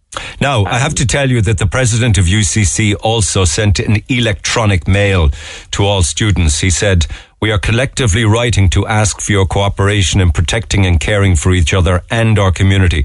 You have endured so much recently. We understand these challenges that you faced. He says, Many of you acted to protect our community. We thank you for your efforts. Unfortunately, some are not, and we are concerned. We urge students to adhere to national health guidelines, act responsibly, have respect and consideration to members of the community at what remains an anxious time. UCC and MTU are working together with the Gardaí and local authorities. Our strength comes from the local community. We must support it. Please do not, do not take actions now that will impact your future. And that's in bold letters, right? Which which could imply, please do not take actions now that will impact your future, where you could get suspended, kicked out of college, or get a criminal conviction, maybe, you know. Um, so Well, maybe that made a difference, you know? Yeah, I think that's what needs to happen. And you see, the Gardaí, their hands are tied. Went out a They're bit late, though. Told that they can't arrest them or they can't find them. Well, I think know? I think the guards did make a difference because this email didn't go out till four o'clock yesterday afternoon. So it's the kind of thing And that should have. They did make a big difference, and I have to totally acknowledge Superintendent John Dacey. He was absolutely fantastic and got back to me when Well, he wasn't I'm even delighted. working. I'm and he rang me, and I thought, this is fantastic. We're being productive now. We're doing things. And Catherine Clancy can say about getting cameras and this, that, and the other, but that doesn't make any difference. What you really want is peace and quiet, not the need for cameras or monitoring. Okay, so a couple, Yeah. a, few nice, nice, peaceful sleeps then. Yes. yes. Yes, thankfully. And Neil, could I just say as well about the president? I think Just he's briefly, yeah, hypocrite Who's a that ever walked the face of the earth. Uh, be kind now. Be kind. Be kind. oh no, I won't be. No, because I never liked him anyway. I think he's just a champagne socialist. And he wouldn't go and attend this event, but he could go for a banquet with the Queen. Uh, mean, if she was in the country as a head of state on the island of Ireland in the Republic, I think he should probably meet the Queen. You know, we're not mortal enemies as such, you know? Yeah, and I mean, it should be acknowledged. And he should. He's the president for all of Ireland, like he said. But I just think it's total hypocrisy. If he can go to a banquet with the Queen. No, I, I'm telling you the difference there. She's here as a head of state. You're asking him to go north of the border to commemorate. Some are saying But he went celebrate. over to England and had a banquet in Windsor Castle as well with the Queen. Okay, well, remember well, that? e- well, even if that was wrong, I'll take your word on it. Forgive me, but even if that was wrong, don't you think that it would be very wrong to go to anything that would commemorate the starting of an Irish civil war, where families went against families and the country was divided in two, and has been since? But I mean, we should be united. I mean, you just have to. If you don't reach out and just put the the past. But people don't want to reach out; they want them to get out. But you're never going to change that unless you're going to give give a little. You know, they mightn't be prepared to give in the north, and I know there's some strong, very strong unionists and whatever, and the DUP. But I think if we don't reach out and try to reunite as a country, nothing is ever going to change. And there's always going to be this bitterness and this hatred, which is absolutely horrible. And there's no need for I think it. it's. I think someone would call it about. Uh, it's just an example of engaging in a bit of self-respect. You know. But listen, you're entitled to your opinion. Let's see what others think of it. All right. Yeah, and I just I don't know, and I don't know as well why they dug up Baby John. I you know him yourself. I worked in Cahersiveen for a couple of years. They Um, wanted to get updated. They wanted to get, uh, without upsetting anybody this morning, they wanted to get more DNA from his bones because DNA technology has uh, gone ahead leaps and bounds with regards to bones. But what's the point in that, Neil? If there's nothing to compare it to? They oh, they took samples from loads and loads of people down through the years. Loads of people, many many people in Cahersiveen. I think everybody knows. You know, everybody up there knows. And when I lived up there, if you even raise the subject, they just look at you as if, "Oh, why are you bringing this up?" I agree with you You know, hundred percent. There, I got the same reaction anytime. His Ah, that was a long time ago. We, we numerous times as well. What? His tombstone was smashed numerous times as well. Yeah, well, I know, I know. Yeah, You know, there. so somebody up there knows. Definitely, I think that somebody knows. Everybody, if not everybody knows, but somebody knows. Well, you know what rumor is like and gossip. But anyway, have a great weekend, Anthony. Thanks for taking the call. Appreciate it. That's he's referring to the Kerry baby Baby John. Text the Neil Prendeville Show now. 086 8104 106. Red FM. Busy morning. Incidentally, I was trying to find Cork's cheapest pint, and we were talking about stout. And so far, from what I can see, Horgan's Bar on Blarney Street, three euro ninety for the best pint of Guinness on the north side. Three euro ninety. Mother of God, it's nearly a euro cheaper than many people would be paying for it. So can anybody beat that? If it's true, and who am I to doubt it? Take a bow, Horgan's Bar, Blarney Street, three euro ninety for a pint of Guinness. I'm assuming that they also sell Murphy and Beamish, and the Murphy and the Beamish is also three euro ninety. There's lots on that and loads on uh, waiting staff and tips and rude customers and stuff like that. And I'll come back to it all throughout the course of the morning. Keep your Free Food Friday texts coming, and we'll do some more shout outs in about 10 minutes' time. Noel, good morning. Morning, Neil. How are you? Uh, well, we had to hear what Anthony had to say on the matter of the week being quiet in the middle of Freshers Week. But what are your what are your own thoughts? Quiet. No? I'm living on Glasheen Road, obviously, so I'm only up the road from Flannery. And uh, last night there was a big commotion again on the road, which is every night, Neil, to be quite honest with you. Um, but last night, um, I obviously went out to move the car because obviously the mirrors, you know, Yeah. you know yourself now have been kicked off a couple of times. So Have you had out- mirrors kicked off? Yeah, yeah, yeah. It's such a pointless Not just one act, you know. It's just several times. Yeah. God So I generally I don't leave it out anymore. You know what I mean? I normally just take because there's hundreds of them coming up the road from Flannery's now. But last night they actually stopped. Um, a young fella on Glasheen Road in the middle of the road went out in front of the car and stopped him and were, was banging his bonnet. And then they went to walk away. One student, but then he picked up a large cone and threw it on top of your man's car. He wouldn't let him away anyway. No, uh, Neil, he got out of the car and pinned him and literally followed him all the way up to the top of Glasheen Road. I was still by my gate. And then the guards came eventually, and I presume sorted it out. I came in Oh, he called the guards and then followed them, so Oh, he'd he still did, have him. Yeah, and he, oh yeah, yeah, he wouldn't let it go. He didn't let it go, no. But the armed response came. They were like, Christ, I don't know. Anyway, they went up the road after them, and uh, at that stage, and I came in, you know. But my neighbour had said, my neighbour had seen it, and said that the uncle actually threw the, you know, the big cone up on top of his car as he was sitting in it. But Neil, he left the car then with the engine on and the lights on, and he was at the top, like gone out of sight. Yeah, but he just wasn't going to let it go. I mean, in fairness to him, he, he you know, he I know. wasn't letting it go, Yeah, no. yeah, I know he probably blocked a bit of traffic and what have you, but he couldn't just let that utterly stupid act just go unpunished, you know? No, he didn't. She held him all the way up, like, you know, so I was kind of, you know, taken back. But to be fair, no, but there was a couple. Now, there wasn't many, but about 10 minutes after that, then I'd say after the guards came, there was about another 40 of them came out. So I was saying I was probably lucky because, you know, you're not going to, one fella isn't going to stand against 40, you know, that kind of way. But And where were they coming from? Were they all coming from the pub, is it, and going back to houses? Flannery's, yeah, yeah, from Flannery's, yeah. And was that all week, or just are you just describing last night? All week. That's all week. Oh, Every night I hear them. Yeah, yeah. Every night I hear them, yeah. So when Anthony says it was quiet, it may have been quiet where he was, is it? Yeah. So, I, but generally, like you know, they don't. It's, they're just shouting and roaring. You know yourself. You know, there's just a lot of them there, and that's why it's noisy. And then they kind of move on. But you just don't leave anything on the road. Like the bins are kicked. You know, that's stupid stuff. Like you know. They run over the tops of cars and they all. kick off the wing mirrors. I mean, that's not. yeah, all that stuff. Yeah. I mean, that's that's vandalism. Like you know, that's you know, that's expensive to repair. So there's a lot of them there. So they're just, you know what I mean? They don't care. Sounds if you're used to it. I'm used to it. It's going on here, sure. You know. I've had a couple of incidents, like you know, we've caught a couple of them. So Did you ever catch anyone that? Did you ever catch anyone that kicked off a wing mirror? Um, no, uh, Dave, he was uh, one night he was taking off the the reg on the car, and we caught him. And did you just hunt him? Is it Funted him, I'd say. Funted him. not hunted, funted? Okay, good for you. A good funt up the backside. Go for it.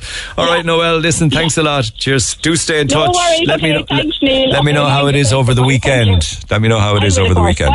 Text I will. 0868 104 106. Meanwhile, you know, we move onwards and closer and closer to October 22nd.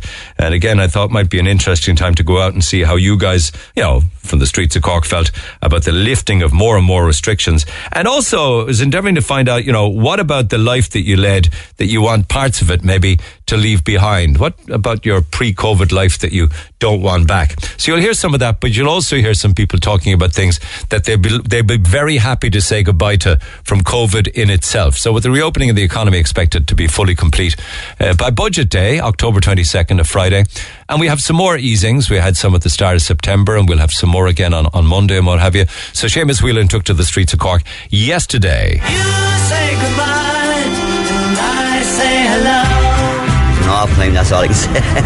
nice to be able to get a drink in Yeah. a bar without sitting out in the rain and be able to sit in a bar and just feel the atmosphere of the bar again.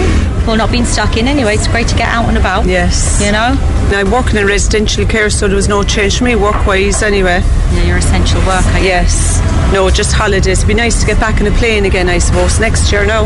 Yeah, definitely. Won't? Yeah, next year for a holiday, Yeah. for sure. That's yeah. it, really. Yeah, I had to cancel twice, so yeah, definitely next year. Masks. Masks. Anything else? Yeah. I don't know. I think the masks are a grand job. Um, I think just being on your own, like being able to like actually meet up with people now is nice. Yeah. And you're not stuck within your 5k and stuff. It's nice to get out and about. yeah. Now, you were saying that masks are a grand job. Is there a reason? I don't know. yeah, I like wearing them, and like I haven't been sick like with a flu in two years, so they definitely are working. So It's not that you can make faces to the one across well, the yeah, and that is well. That's definitely handy, but you know, each their own, I suppose. There, I, there was no COVID for me because I just didn't try any of it, you know. So you know, I didn't. I didn't have a problem with masks and all that kind of stuff. If somebody won't let me in, I just don't go in. But I won't go back to those shops then, you know. Um, because like the, the whole thing is gonna after dragging on far too long, and I don't believe they're really going to end anyway because they still have the powers, the emergency powers, and they can just um, Donnelly can just shut down the whole country anytime he wants. What are you looking forward to leaving behind you in the COVID time? The COVID. I got it twice. Did you? yeah. Came back at me twice, yeah.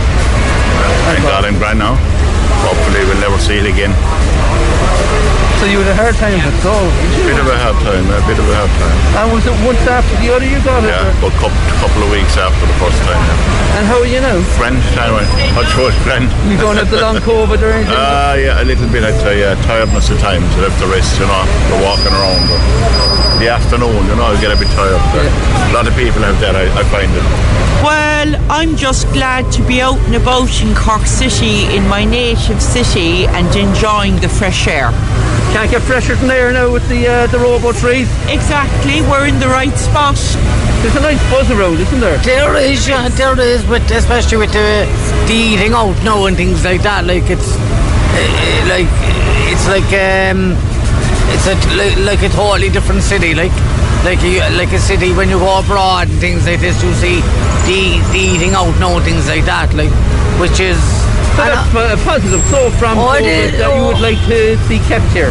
Oh yeah, mo- most definitely, yeah, yeah, yeah, most definitely. And you won't be bothered about the rain or anything, no? About the rain? Yeah. Well, we can't do nothing about that, I'm afraid. But can we? if you're eating outside. Ah, well, uh, that's what they have the umbrellas for, I suppose, like. And I suppose they're big drops as well, you can sit in between them. Exactly, that's it, that's it. commuting and traffic in Cork is, is actually quite really bad. Um, I say almost at 50 minutes each way each morning, but I say working from home. Um, And do you find that you're working more from working from home than you were going in and out of the office? Yeah, of course. Yeah, I do. But you know what? There is days where I do spend late e- evenings in the office. So if I do have to work overtime or to work uh, later than I have to, I, I'd just rather do from home than work late in the office. Um, I was originally working in Dublin, so I got to move back to Cork. So it's been a kind of a good thing for me. So I can't really complain. Ah, good stuff as we move ever so slowly forward, as the fella says. A lot of texts and emails, some programs during the week that featured, uh, you know, staff shortages, hospitality, tipping, rude customers, and what have you. Mike says, we're listening to a show rela- recently relating to the staff shortages in hospitality. This is becoming a problem in many sectors. I'm in the security area, and it's been hammered at present, either obtaining staff or keeping staff. The option of recruiting staff from overseas and and from other areas has completely dried up. But COVID and the lack of housing is making things worse.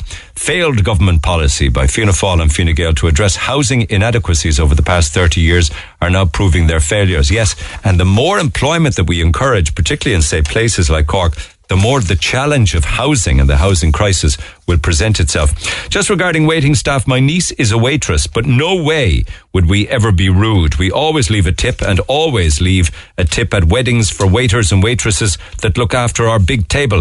I just hate rudeness. Morning, I was in Killarney a few weeks ago. I can't exactly remember the name of the restaurant, but when I was paying with my card, I had to select an option of what percentage of a tip I would like to leave, whether it was 5%, 10%, 15%, or 20%. First of all, I think it's my own business if I leave one or not. And the hostess, or whatever she's called, shouldn't be asking me to select how much I would like to leave. Uh, yeah, you kind of feel pressurized, don't you? Anyway, secondly, if I'm leaving a tip, I should also be able to choose how much I'd like to leave and not have it set or a set amount laid out for me. What if I couldn't afford a tip and the woman is standing there staring at me to see how much I'll leave them? Plus, how do I even know the restaurant isn't pocketing the money for themselves? And causing that for staff who never get any of the money in the first place, perhaps. Can't come on air, but it really peed me off. I think there is a button, isn't there, that you can tap to say no tip at all? I mean, I suppose you might need to be a very brave person to tick the, or to, to t- tap that button, but I think it is there. You know, you can have a preference to tip or not to tip. Or maybe there wasn't in your case. Maybe you just got four options. Uh, 5, 10, 15, uh, 5, 10, 15 or 20. Anyway, keep those texts coming. Text 0868 104 106. More free, free Food Fridays in a few minutes' time. But I'm mad keen to talk to, to James, James Casey, who got a right push uh, during COVID to do something that he'd always wanted to do. James, good morning. Hi, Neil. How are you? And you've Casey's Bar in Clon, isn't it? That's correct. But of course, So- there wasn't much happening in the last year and a half, as the fellow says. No, um, but it wasn't all bad. So we um, signed the contract for a new premises. We were renting all along here in Clonakilty. So, and a new premises actually came up for sale on the main street, which was a bigger premises and a better location. And was this So- way before COVID kicked in or when? It was. Yeah. It was. So we actually signed the contract for the new premises the week before the pubs closed. Oh but it wasn't all bad. It wasn't all bad. So we took the time that we had water closed to do up the place, to renovate it, to get up to standards for the fire officers, for the HSE and all that kind of stuff as well. Uh, uh, and have you moved in now and opened and started up Yeah, the yeah. business? Yeah, we're all opened, running, and we actually have live music back again, which is What pub do you have now, James? Is it Casey's you moved into? Yeah, so we actually brought the name with us. So it's Casey's Bar and Restaurant, it's called. Have you any gigs coming up? Because I know DeBarras have. I was looking at the DeBarras website. They got a whole string of gigs announced. Are you the same? They, they do, fair play to them, yeah. Uh, we have music now every Monday, Friday, and Saturday night. Okay. And we've actually Derek Burke tonight. And he'd be kind of better known from his days in Crystal Swing. Gotcha. Yeah, yeah, yeah, Yeah. yeah. So Okay, they're coming back to some bit normal. Delighted. But and I'm glad now that it didn't deter you, COVID, and that you didn't have sleepless nights having signed a contract and headed into COVID. So fair play to you. You you stuck with it. But you're a native of Kiskeam, though, aren't you? That's correct. Okay. And did your family have a bad fire? They did. So back in 2000, my home house actually got burnt to the ground. Were you in it at the time? We were. We got out. The fire alarm is actually what saved us. That it woke us. It was in the middle of the night, four o'clock in the morning. So the fire alarm that woke us, and we got out in time. What had happened? Do you know? Did they forensically exa- Was it destroyed? It was yeah. We had got it and um, start from scratch. And did they ever find out what started it? a chimney fire. So it was an old, old, old house. And what actually happened was there was an old bedroom, a bedroom that wasn't being used, and the fireplace was blocked up. But a chimney fire happened in the middle of the night without we knowing, and it actually came down into that bedroom and, started in that bedroom. And do you recall it? I think you were about what, thirteen at the time? I was, yeah. Um, yeah, I, I still remember it. Did you have to very, come down well. through smoke? Did you have to come down down through flames? Uh, not so much flames, but she was heavily smoked, all right. Um, but we got out in time, rang the fire brigade, and fire brigade came. Two fire brigades actually came, once in Mill Street and once in Kanturk, and they couldn't have done more for us. Thank God you had a fire, a smoke alarm. And it was that visit from the Kanturk and Mill Street Fire Brigade um, that planted a seed in your head, was it? That you want it to was. maybe at some stage in your life join the fire service, is it? That's exactly it. Well, there was two instances. So that instant happened, and we moved in with my grandmother just over the road a small bit. And that was all grand, and she used to have big fires on to keep us all warm during the winter. And we actually had another chimney fire there, which the fire brigade had to come out to us again. Get your, I, listen, I'm the one to talk. Get your, get your chimneys cleaned. I know, yeah. So um, the, the fire brigade was more than helpful in both instances. They couldn't have done more for us, um, and one fella in particular actually took me around the house, showed me what they were doing, took me up into the attic to show what damage was done and what they did. Took me around the fire truck, showed me all the different equipment and everything that had to be done. And ever since that time, I just wanted to join the fire brigade. Okay. And so many years later, did a position come up in the fire brigade in Clon, was it? That's correct. What did you do about that? So I was kind of in a position to go for it. We had a bar which was only a couple of doors down from the fire station. It was something I always wanted to do, and I just applied for it. I said I'd give it a go and hope for the best, and I was very, very lucky. I got a very good position in Clonakilty Fire Station, which the crew is excellent. Yeah, but you trained, obviously, didn't you? Did that take Oh, yeah. long? Um, well, training is always ongoing. There's always refreshers. There's always different kind of training, and um, I was very lucky. I got the majority of my training done during COVID. Fantastic. And are you a full crew member now, or are you a probation or a trainee, or what? N- No, a full crew member. And have you been on call outs and emergencies? Yeah, so I'm on call now just uh, over a year. Say. And do you love it? Absolutely love it. I think it was the best thing that I ever did. Out of all the things I did, uh, joining the fire brigade was definitely one of the best things I've ever done. So even if just to help people, it's just rewarding. You know? I know, but you have to be psychologically prepared for a job like that. Does that come as part of the training? Training, you're dealing with fires, you're dealing with death, you're dealing with road traffic accidents, awful stuff. Yeah, um, it, it, a lot of training is provided for it, but uh, I don't know the crew. Your crew is very, very good as well. Like you just arrive onto an accident or a house fire or whatever, you just get to work. Everyone is trained the same. Everyone has the same routine. Just get the job done, and then we just kind of get on with it afterwards. So, and all of this was from, you know, planted in the head and the heart of a 13 year old boy whose house burnt down and then went to his granny and there was another fire where a member of the fire uh, crew showed you around afterwards when it was safe, brought you to the truck and, and, and the rest is history. The rest is history. Um, twen- exactly 20 years later, then I became a fireman myself. And do they, do your buddies know that story? Uh, they do. They do. Uh, I kind of, yeah, they do. I would have told them when I did join first. Okay. And do you juggle with the pub now or what? Yeah. So it's a retained service. So we're on call 24 7.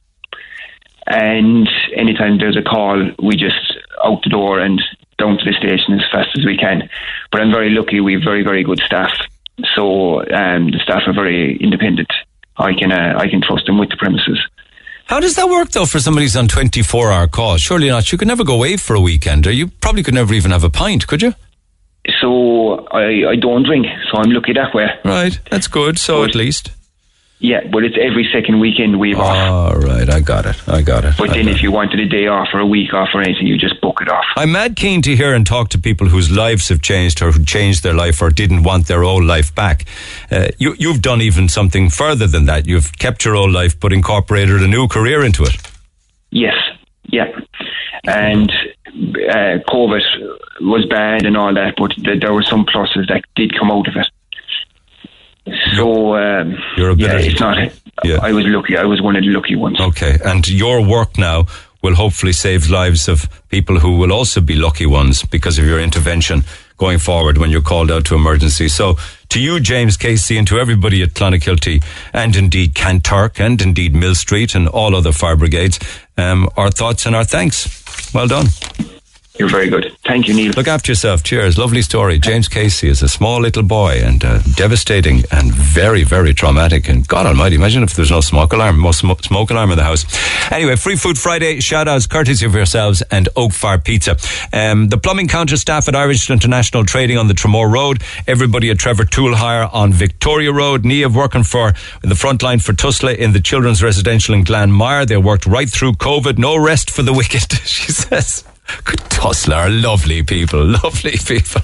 Uh, Maeve Mara and all of the clients at Weight Wellbeing Clinic in Mallow, to everybody at D Oil Company in Dunmanway who are listening, to the gang at John Gray Auto Services in Midleton, Oregon Euro Car Parks in Ducloyne are listening, Safety Tech Fire are listening, Ashgrove Recycling, Joe's Edge Hair Salon, Safety Alliance and Training in Bearings. Good morning to everybody at Apple, including Graham, to Enable Ireland, to the TK First Aid and Hygiene crew in Macroom, to everybody at the Maguire Suite in St. Luke's Home in Mahon, to ESI Technologies in Dunkettle, Kettle, to Hoyer working hard in Fermoy, just another few, Leisure World in Churchfield, uh, everybody at Scoil Padre Pio, but in particular, uh, Mr. Shine's fourth class, to the gang at the PSU office in Anglesey Street, uh, to, uh, oh, this is interesting because I'm also seeing some text coming in for an Ed Sheeran song. We'll have to get that done. So we'll do some more shout outs again. Oh, Northside Tile- Tires on the Mallow Road and the lads at Rath Peak and Fireplace. So more of that and lots more besides after 11.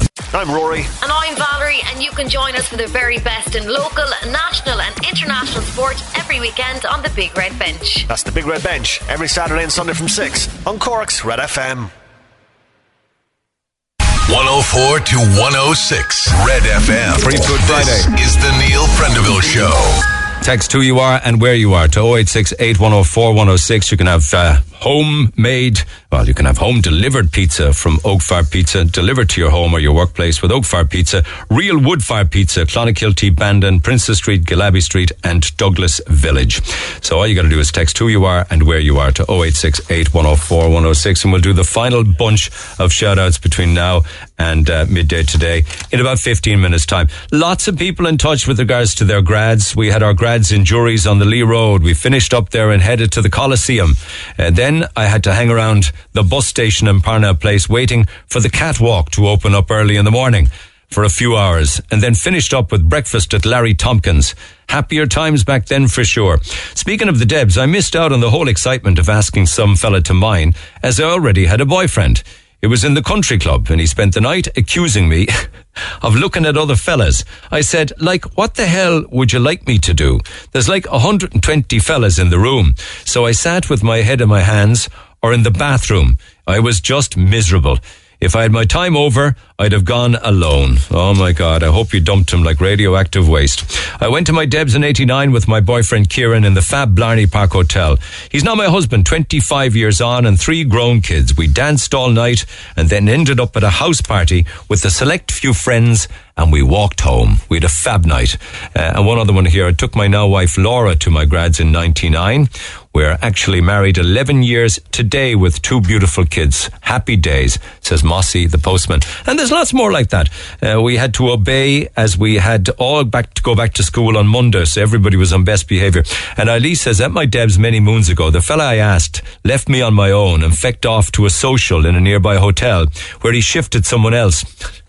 He had the most brutal brown suit on, so I'm not too bothered, uh, says Eilish. Well said. It's amazing how the memories come back, isn't it? Anyway, that and lots more besides. Text 0868 104 106. Pick up the phone on 1850 104 106. Stephen McCarthy, good morning. Hi Neil, good morning. How are you? I'm well. You're one of the many residents down in Shanoan. Um, and of course, we were down there a couple of weeks ago, Seamus Whelan visited with you. I said I'd come back after a couple of weeks to see if there'd been any changes. Uh, any updates to report? Um, well, I tell you, it, it, it, simply, Neil, really, we've kind of um, had a residents meeting. Um, we met out on the um, one of the greens here in the estate last Wednesday evening in the pouring rain because we were trying to install, uh, or sorry, uh, follow social distancing Yeah, I rules. know. Yeah. Um, and uh, yeah, we were met by um, three local councillors. We were met by um, uh, Noel McCarthy Frank O'Flynn and William O'Leary. You spoke with William Yeah. um, when, when you first aired the issue, um, but we were also met by um, uh, former city councillor Chris O'Leary, who took um, time out to come down and see us. Um, Okay. Okay. So no, no, We- no updates, no updates Sorry. whatsoever from the builders, Crest Homes. No, the reason I ask is I was just doing some uh, googling on this and issues down in Shannon Estate in Rathcormac. There is an article going back to 2014 in the Corkman where they talk about your housing estate being unfinished and um, eyes, eyebrows being raised that the builder was allowed to move from one phase to the other without finishing work. Uh, and actually, one of the councillors that you met there recently, Noel McCarthy, was quoted as saying that residents like you had spent seven or eight years looking at a building site, and that was in 2014. So this is going on since about 2007. Indeed, indeed, Neil. Yes, yeah. Unfortunately, that Okay. is the case. Okay. Um, And can you describe when- exactly when what? the- Can you describe exactly what it's like living there? I know there are issues like the street lighting, um, the the footpaths, the roads. What's it like? Just recap.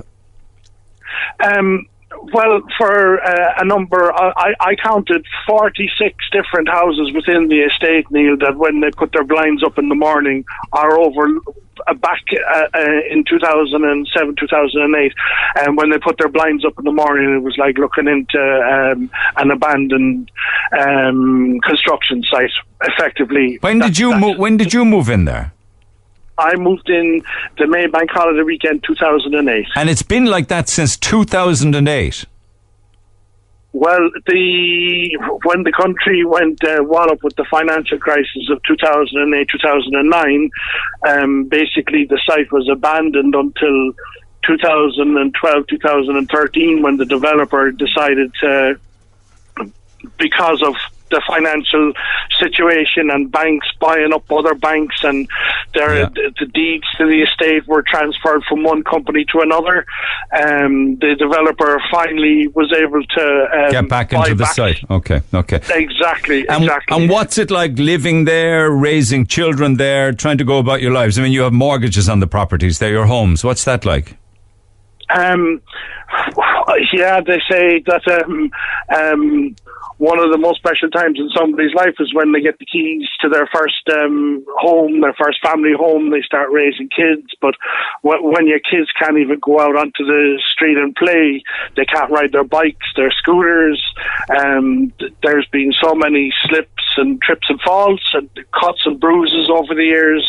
Um, the developer has been informed of this, but um, uh, since uh, a site resolution plan was drafted and, and it's been rubber stamped here by the council in uh, January 2015, things have continued at a snail's pace. All right, and that So resolution would be- really improved in the last six years. So the resolution would be that one section of the estate down there would be completed before they'd move on to build another one. Is that it? Simply put. Well, when when he first came on site, um, we we were hit by Storm Darwin. I don't know if you can remember back that far, and it blew down all the, the, the fencing and the boarding, and um, they basically left the construction site wide open to anyone that wanted to walk through it or drive through it. They they certainly didn't need to be climbing over anything as um, as part of our um, deposition to Cork County Council back in 2013 and 14 were, was that um, that the the bond be released so that. Uh, the um, a bulldozer could literally be brought in to make the site safe. Yeah. Okay. Okay. Didn't happen. No, So no, that didn't happen um, because again, they, they, they felt that once the developer had um, gotten his finances organised, that he would be able to come back on, continue building, and finish out the site. Okay.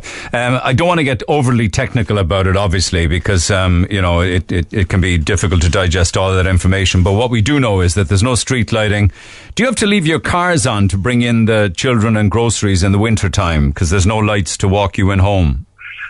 I, I, yes, I happened to meet one of the newer residents last Wednesday, um, um, and uh, she did tell me that that's that's literally what they had to do. They had to leave, uh, you know, from say late October until probably the following March, April. They to leave their cars on of an evening time so that they could have lights so they could see the front door to get the key into it, and then unload their kids and, and shopping and, and um, Okay. X, Y, and Z into the house. So it would be fair to say if there are some people back there from 2007, they have reared teenagers now. Um, yeah, one, one. There's, there's, there's two girls in particularly. I'll mention their names. Um, Tracy and Katie. They came onto the um, estate uh, as single people with their partners. Have since gotten married. Uh, have since had families, and and um, um, I, I, I think one of them could nearly be starting secondary school now. At this stage. Good God Almighty! And is it true that some just sold up and left? Um, yes, um, uh, a number of people over the years, uh, their their hearts just um, weren't in it any longer. Like I said, having to put your blinds up in the morning and be faced with a with a, a, a construction site, effectively. Since yeah. 2007, um, and clearly the children can't play or interact out there. I heard that the last time. Um, they have to Well, stay in their back there, gardens. There, there are different greens, Neil, within the estate, and uh, it's it's it's it's it's it's a case now of even for the the the lower part of the estate for the kids to get there, they have to walk over gravel road, which um, Seamus travelled down, uh, where we met him uh, that Friday a number of weeks ago. Um, so he, he's fully up to speed with what that road is like. I mean, it And, sounds you know, astonishing that somebody would move into a house and, okay, you might give it a period of a year or so, maybe two, before your estate is pristine and you're very proud of it and very excited. But since 2007, this is 2021. I mean, who's the onus of responsibility here? Is it Crest Homes? Is it the county council? Who? Who are you going, who, are, you, who are you going to try and, who are you going after? Um, I, okay, th- th- there's a number of um, moving factors here in play, and um, okay, the developer is one of them. But um, like we, like I said, dug out the site resolution plan that was rubber stamped by Cork County Council, and uh, it, it stated phase one will be to tidy up the the um, to the construction site, put new fencing in, have it painted, finish off two houses that were almost complete at the time.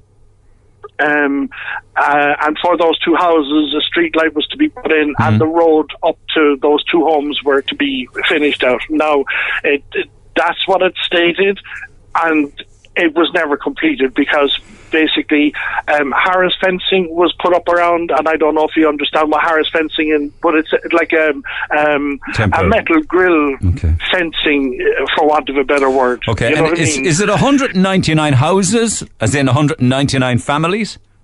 Um, it, it would be. Um, um, I don't have um, uh, children myself, but myself and my wife live in, in our home.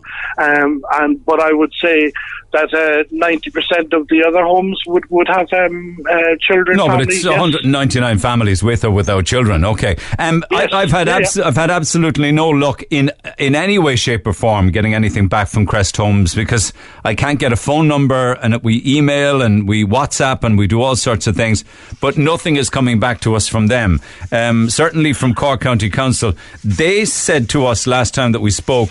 Uh, something along the lines of that they were that the developer was engaging the services of a firm to carry out road surfacing works, and that the current delay is due to matters outside the developer's control. Is that what he, Crest Homes are telling you?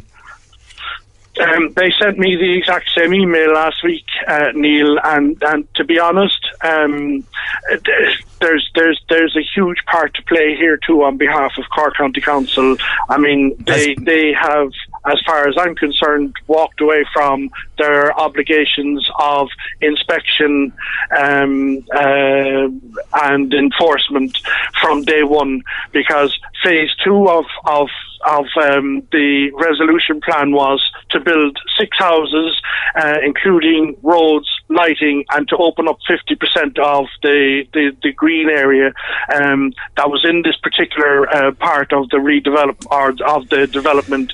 Um, And uh, the road never went in, the lighting never went in, the green area never opened Ah, up, for and that that happened back in 2016. It's a wonder you stayed, you know. It's a wonder you stayed all those years. Chris O'Leary is saying that you need to force the council legally to take action. Is that the route you're going to go down now? Um, well, it, it, it is, we're, we're going to exhaust every avenue open to us with regard to internal complaints procedures within Cork County Council. And failing that, I mean, all, all we got was a flim flam response from uh, the planning department of Cork County Council. Um, and uh, if, if need be, um, then we will be um, going further about this. Um, enough is enough, Neil. And like Enough I said, is enough, years there's been ago. a lot of broken hearts down here over the years because of, of, of what's happened. And have you heard, because we certainly have, have you heard of stories of other housing estates that are unfinished, where buil- builders have moved on to different phases and not finished the previous work? Um, you don't seem to be alone in this. No, we're not. We're not. Um, and uh, like there was um, an article drafted in 2018, um, and uh, I think I sent a copy of it to to, to Seamus um, from Andrew Hind, who was the senior planner. Um, uh, for Cork County Council before he retired, um, that stated that we hope to have um, the majority of houses taken in charge um, uh, within the next kind of 12 months or so. Um, But yes, but you- yet you the developer- housing estate in charge if, if, if, if it hasn't been completed. Not at know? all. Yeah, in 2014, the article in the Corkman said the developer intended to uh, proceed with a fresh application of 36 houses. Um, clearly, the houses that were built and the roads, the houses might have been finished, but all the ancillary services and roads and footpaths and lights and everything were not. Correct. Oh, yeah. So, Oh, is, is it the developer at fault, or is it the council is at fault for not enforcing, or, or for not um, um, takes- inspecting, or for allowing um, um, right. future phases to be completed before, or future phases to even be started before completion of the previous phases? Sounds to me as if it takes two to tango. Okay, well, we'll endeavour to continue to talk to the council, county council, and see if I can get some kind of response from Crest Homes and let you guys stay in touch as well, all right? Absolutely, Neil. And listen, thanks again for taking the call. Oh, no, I said it update with you. Thanks, Stephen. Stay in touch, all right? Cheers. Take care, Neil. Bye bye. We will keep a very close eye on that one for sure, like everything else we do. Back after the break, been looking forward to this all week. Conal Creedon and John Spillane live in studio. Spalacci after the break with the new single. He'll do it live in studio under that old Clare Moon. This is the Neil Prendeville Show. Tweet the show at Neil Red FM. 104 to 106 Red FM.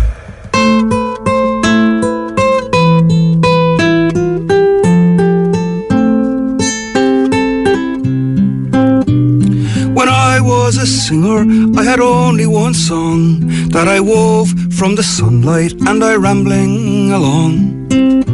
I tied it with rushes and I freed it with air and it swept me along to the old County Clare.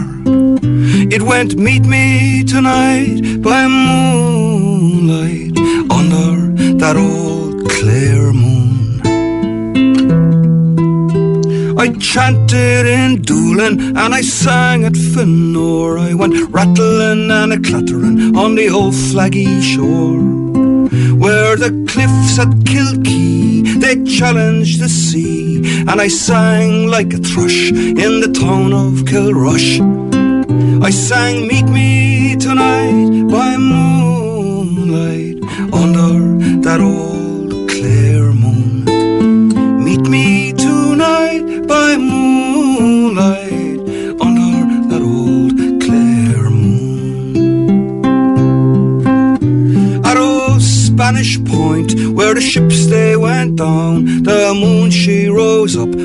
her great starry crown.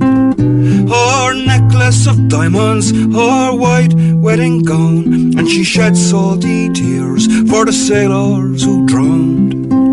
She sang Meet Me Tonight by moonlight under that old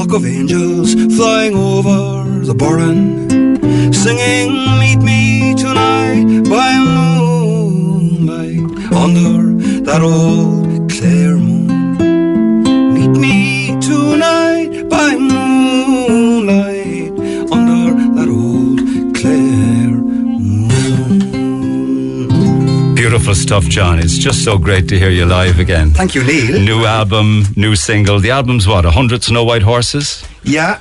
My God. Came out at Easter and it's been very well received. I had a great old run with it, Neil. Thank you so and much. And this is the second single off it after We Come in the Wind. Which yeah, well, we just keep plugging it away. I mean, what a single in the what a single is these days is kind of debatable thing. It's, it's to plug the record, really. and the tour as well. And it's great as well. I've been talking all morning about different gigs that are coming back and events in Cork.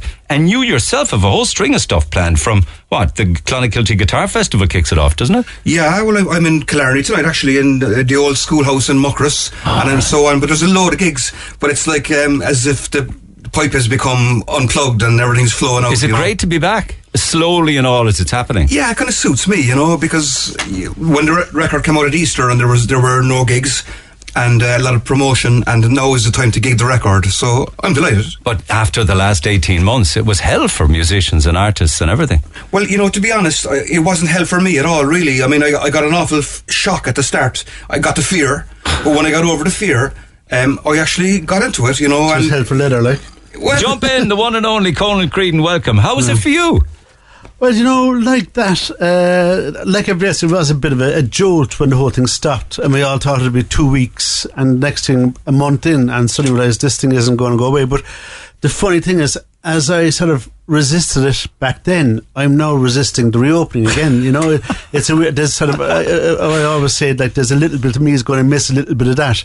Um, What was it? The peace, the tranquility, the reflections? yeah, and also I suppose just my headspace has changed. I realised that I found Dina Hermit, and he's not such a bad person, right? I There was I- always a bit of that in, though, in you, though, wasn't but I there? never, you know, I, I'm one of these f- fierce conflict really because I'm fierce gregarious and uh, like I'm a hermit who loves being in a crowd, you know, and it's, it's weird, like.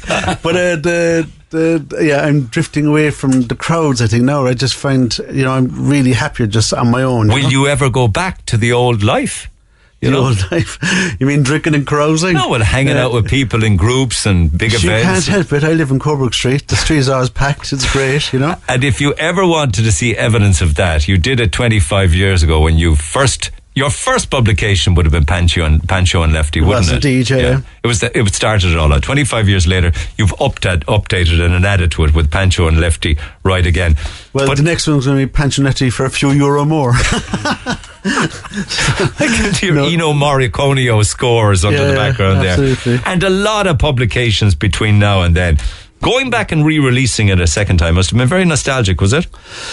It was nostalgic, but see, I didn't have a copy myself. That was the thing. And I asked, actually, put out about two years ago. I said, God, I wouldn't mind a copy. So I put it out on my social media. And when I got it in my hand, I, I was surprised, first of all, how small it was, right? It was a really small It was tiny, It was yeah. like 90 pages or something, right? And Yeah. then I was surprised that really, like, the stuff was very autobiographical, you know, and I didn't realize it at the time. You know, it's I'm looking, I was like, my God, that's about me, you know, and uh, The stories of Pluto and Tragic Ted and the meeting with brother Kevin Keenan and stuff like that. Autobiographical. Uh, it, it was more the themes, right? You know, fellas find themselves lost between two cultures, between the pub culture and the rave culture and that kind of stuff, you know. In, in the, like, the late 80s, early 90s, it was like, hang on, what's happening here? Like, and that whole kind of refinding your way and, you know, different things. Yeah, I mean, there are like I, I read it again for the second time. Penny for your thoughts, you know, with the Irish in London and the no dogs, the no Irish, you know, Mal- Yeah, yeah. Mal- Mal- McAlpine's workers, the the Yeah. fellas who did all of the work on the roads and built all of the houses, um, and then he came back home, didn't he? And And was- it was- stage, yeah. yeah, yeah. Like, uh, there comes a time when you do come back and it's hard, you have to make a choice, you know? And then and Bethlehem is another one in in the book that talks of. I suppose they were the Dagenham Yanks, weren't Yeah. they? They'd be coming home with the swagger for Christmas. Yeah, and uh, the, the, the sort of that sort of um, you know uh, they were the gents for the week and loads of cash to spend, and then back to you know back to hell again in London. You know, It's a beautiful book. As I say, like Yeah. you know, And the, you know Dockets and Dowells, where the dad built the coffin in the kitchen, that beautiful short story. Is that That's not true, is it? Well, you know, I live next door to a funeral parlour, and uh, I, I'm always fascinated. Like uh, day in day out, I, I actually engage with people who are actually mourning the loss of a loved one. You know, because I come out of my house, I meet people, and so it's something that I think about a lot. But the truth is. Uh, I remember reading about these people who decided to build a Viking longboat, and they built it in this factory in some place, right? And then they realized they couldn't get it out, and uh, and they were mad, to, so they had to knock down the building to get this thing they built in to get it out again, right? And I just thought that was, um, So and I figured it was the you know the the the Capon, the the shortest. Uh, funeral was the, the guy who's uh, the woman whose coffin was passed out the window, That's into the- and then Yeah. the longest one was was it Jerome Murphy or Jerome That's Collins? right, all the way back from the Arctic, I think. Yeah, Yeah. and those kind of things had me always had me sort of fascinated a bit that, that whole funeral thing, and yeah. So I suppose there's a bit of truth in all fiction, really. You know, It's fabulous. Um, of course, for those that absolutely love the piece, which is Following Your Nose, which we play every single Christmas time, um, that's in it and was before, wasn't it? That was always in there, that piece. And you you moved on then to use that for the Second City, City trilogy. it was in you? a short story. I think I can't, you know, I can't remember. It was either the entomologist or one of the short stories. It opened with that. Um, uh, that thing about meeting the Christian brother coming towards him, and that, that what am I going to do? Um, I think it was the entomologist. That short story is where that comes from, and then later on it was developed into a play. You know. But your description of, you know, in the opening of the book, you, your description of Cork in the 80s. Or the accidental author. Yeah, yeah. Yeah, where you say by 1985, half the town was unemployed, the other half redundant. Verolme Dockyard had slung its hook and abandoned ship. Our beautiful English market was burnt down twice. The dockers clocked out and shouted last call at donkey's ears. A whole generation of school leavers and graduates clawed over each other to get a seat on the next plane, boat, train, or slattery bus. They were striking out to start new lives in the squats, kips, and bedsits of Brixton, Berlin, Boston, and the Bronx. Um, I mean, it's an incredible reminder. For those that are interested in the reminder, do you think people care about how bad it really was in the Well, 80s? you know, I suppose every generation has its own hurdle, and every generation has its own Becher's Brook. And at the moment, you know, that there are big problems as well, right? But uh, and I think each generation is scarred by its own particular hurdle. And you know, like I'm sure we all remember that time, and you know. Um, it was difficult. Like interest rates were twenty percent. You couldn't. There was just no money around, right? And um, Only for the rich who had it Yeah. on deposit, I suppose. Absolutely, well, I suppose, yeah. But the thing is that it, um, and I suppose that was our hurdle, and you had to get over it. But I don't know, do you actually physically do you, you physically get over it? But I don't know if you emotionally ever really get over because, um, and I'm sure the current generation, you know, we, we hear what they're facing, right? And that'll be their cross in life, I guess. you I know. I, I know all generations have it. I just had forgotten about who had remembered the Slattery bus. I forgot about it. Do you remember? I was in that a few times, yeah, over to London and back, yeah. Ten For pounds work? a turn, was it? Uh, no, I was over there. Um, Gigging my and stuff, daughter but- was there, and it was a family stuff. Yeah, but we so I've forgotten that we would have associated that, like the generation would before the Innisfallen, with leaving with your bags to never come back, just to look for work. You know? yeah, it went from um, Patrick's Quay to um, was it Kensington bus station, something like that. Victoria. Victoria, yeah. Yeah, yeah. Geez, some journey, though. It was a, it was a rough journey. Where did you manage? Where did you manage to to track down all of the black and white photographs? It's amazing. Like you must have them in boxes at home, do you? Uh, some of them are my own, and then other ones I actually just uh, I, I actually got the rights to use them. You know, went at sort of various like uh, archives and things, and said, "Can I use those photographs?" And you know, the funny thing is, my last book had a few pictures too. They were drawn pictures, and maybe it's because I'm such a so slow reader myself. I like not having.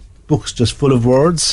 No, seriously. Pictures, yeah. No, I, I, no, picture. I- I think big pictures and small words is the way of the future. You know. yeah, yeah, yeah. But And- uh, no, and- and I, I, it just, I, for me anyway, I do engage with an image, and um, uh, yeah, so I just thought I'd dig up a few and put them in there. You know, if they're if they sort of fitted. You know, I'd love to know what Hacker Hanley looks like. Come out, or Whacker Hanley, I should say. Yeah. Come out now, Hacker, Whacker Hanley, when he met Santy Boy on the roof of the house. But I love He's people closer than you than you realise. it's probably you, is it? yeah. But But you I tell you one interesting if you mind, is in that the kid is reading out all these uh, the, the Santa Claus list, believers, non-believers, believers, and he comes to one person. But I wrote down all the names of people on, on our street, and I came to one family who would have been sort of, I suppose, particularly Republican, right? And when it came to Santa Claus's list. What I said was believer, non-believer, and it was uh, a need to know basis, is what Santa Claus had written down. Right? I didn't think a bit about it. About ten years later, RT said, "Do you have any Christmas stories?" So I gave him this. Sitting at home listening to it. Next thing, they were calling out all the neighbours' names. And next thing, these people, I said, oh, jeez, I'm in trouble, right? but I wasn't. They, they died. It was a sister and brother, Noreen Griffin and her and his brother um, Dennis. But they left me in their will the um, the the fascia of their shop, the sign. Get away. Onstad, uh, Kid. Oh, was- Onstad Cafe. That's all, right. all prison art because he was he was one of the last guys released from the Curragh, you know, and. Um, Inside was full of all this like prison art that he, he was really into making stuff with c- cigarette tinfoil. When he was inside, is it? no, after he came out, it All was right. basically Cork hurling and that kind of stuff. These massive framed, and they're all signed uh, Dio at the end. And uh, but at the end of the shop, he had this fretwork, really gorgeous, kid made of foil with like really Celtic dawn stuff, Celtic twilight, shamrocks and all that. And he was dead a while. And next thing, uh, another family came over and said, you know. They remembered you in the will, and it was sister and brother. So I thought it was the house. that was the sign for the house. That was people no, but I tell you, I love the sign, and in fact, I traced down a photograph from the Examiner archive with that sign in it. It was some Conradh na Gaeilge, uh, award giving thing, and I have it stuck behind it so that if ever I'm knocked down by a bus, the next person who finds it will realise that it's a significant sign. You know, A Stad Cafe was where people went for their In milk and odds. tartan, yeah, and, and But every time you write about Cork, I fall more in love with the place. Um, and I want to thank you for that. And people need to get a copy of Pancho and Lefty Ride Again. But are we going to do a piece? I think you were looking at doing the story of the great granduncle in the trenches, uh, a rat-a-tat-tat, isn't it? okay, Does that um, work for you guys? I, I'd love to play. uh, well, It's not too I'd love to hear it. Yeah, yeah. I remember when this book came out, Pancho and Lefty Ride Out. You know, it was a big event in Cork. Um, I was hanging out. Um, I was teaching music in Spike Island at the time, and I was hanging out with the Northside Writers, and we used- we used to be up in the Bell, Shandon Street, every Friday night, um, reading and and- short stories and drinking, and it was a major event in our life at the time. It was a, f- and you know, we've been so lucky that down through the years we've had the two of you on Lee's side entertaining us both with your talents. So, Right, well, this one wasn't published before. I've been reading it from sheets of paper for the last 10 years, so I published it in this one as one of the 11 new tracks. Okay, Editions, I, yeah, I'll run yeah, with it. yeah. It's called a rat-a-tat-tat. Did I ever tell you about your great grand aunt Julia? My great grand aunt Julia, Granda? Yeah, your great grandaunt Julia was no sloucher. She stood shoulder to shoulder with Terence MacSwiney and Tomás Mac Curtain, so she did. And what about your great uncle Liam? My great uncle Liam, Granda? Well, he fought in the trenches during the Great War. No word of a lie, Massey boy. Your great great granduncle Liam, give or take a few grades like, enlisted in the British Army to go and fight in the trenches, so he did. And my mother's soul, Mossy boy, a corporal, a corporal in the Great War, out there in the trenches on the edge of no man's land fighting. Fighting in the Battle of the Somme. He was the bravest of 'em all. And did he get a medal, Granda? Did he what? Ah, you got a picture to see, Mossy boy. Trenches. Knee deep in blood, death and gore, vermin squirming around their feet, grown men crying out in pain, in fear, clutching crucifixes, praying to gods they didn't even believe in. Bodies?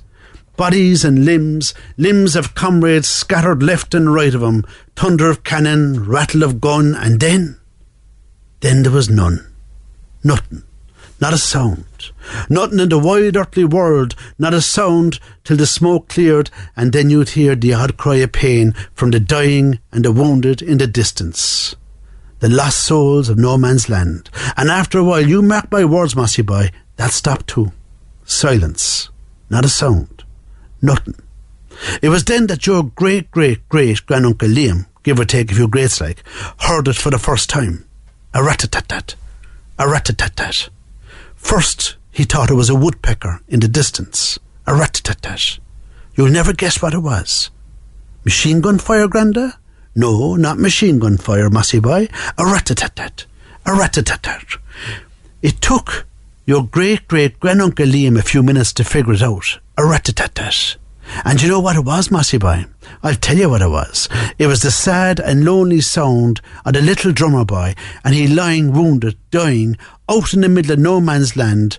He was bleeding to death in a shell hole, and I'll tell you, Mossy boy, no man's land is no place for a boy. There he was, rattling out his futile tattoo on his little drum, a rat-a-tat-tat, a rat-a-tat-tat, as if to say, Save me, please, I'm dying. God Almighty, will someone save me? And did he die, Granda? You hold your wish now, Mossy boy, and get into it and get with now. There were German snipers lined up along the far side of no man's land, and that little drummer boy was like bait. The Germans sitting there like a cat in a mouse hole, just waiting for one heroic Egypt to stick his head above the sandbags, and they'd have cleaned it off his bucking shoulders. Pardon my French, Mossy boy. But your great uncle Liam, give or take few greats, Granda. One second. You said it, Mossy boy. He couldn't take no more of it. A rat-a-tat-tat, a rat-a-tat-tat. So what does he do? I'll tell you what he did. He climbs up out of his trench, all his comrades shouting and roaring and dragging him to stay down. But your great great granduncle Liam, give or take a few greats, Granda, you better believe it, Mossy boy. He struggled to break free. He climbs out on top of the trench, and all you could hear was the click click, click click, click click, click click, Granda right along the German line. German snipers cocking their firing pins, and your great granduncle Liam plumb straight between the crosshairs. And in that split of a second, your great great great granduncle Liam saw his life flash in front of his eyes. He knew his destiny was in the hands of the gods. And did they shoot him, Granda? They thought about it. They thought about it. But all your great granduncle Liam could hear was the rat-a-tat-tat, a rat-a-tat-tat. So what does he do? Your great granduncle Liam, I'll tell you what he did. He stretched out his arms like Christ on the cross, ready to give up his life that another man, albeit a drummer boy, could live. He sucked in a lungful the taste of death and blood and gore, then slowly, slowly, with uncertainty, he started off across the bombed out barbed wire of no man's land, singing, Come on, boys, and you'll see lads and lassies full of glee. Famous for all they would make your heart thrill. Ah, the boys, they won't harm you. The girls, they will charm you. Here's up 'em all, says the boys of. Sing up, Mossy boy, sing up. Go on, sing on, Mossy boy. Oh, the smell of Patrick's Bridges wicket.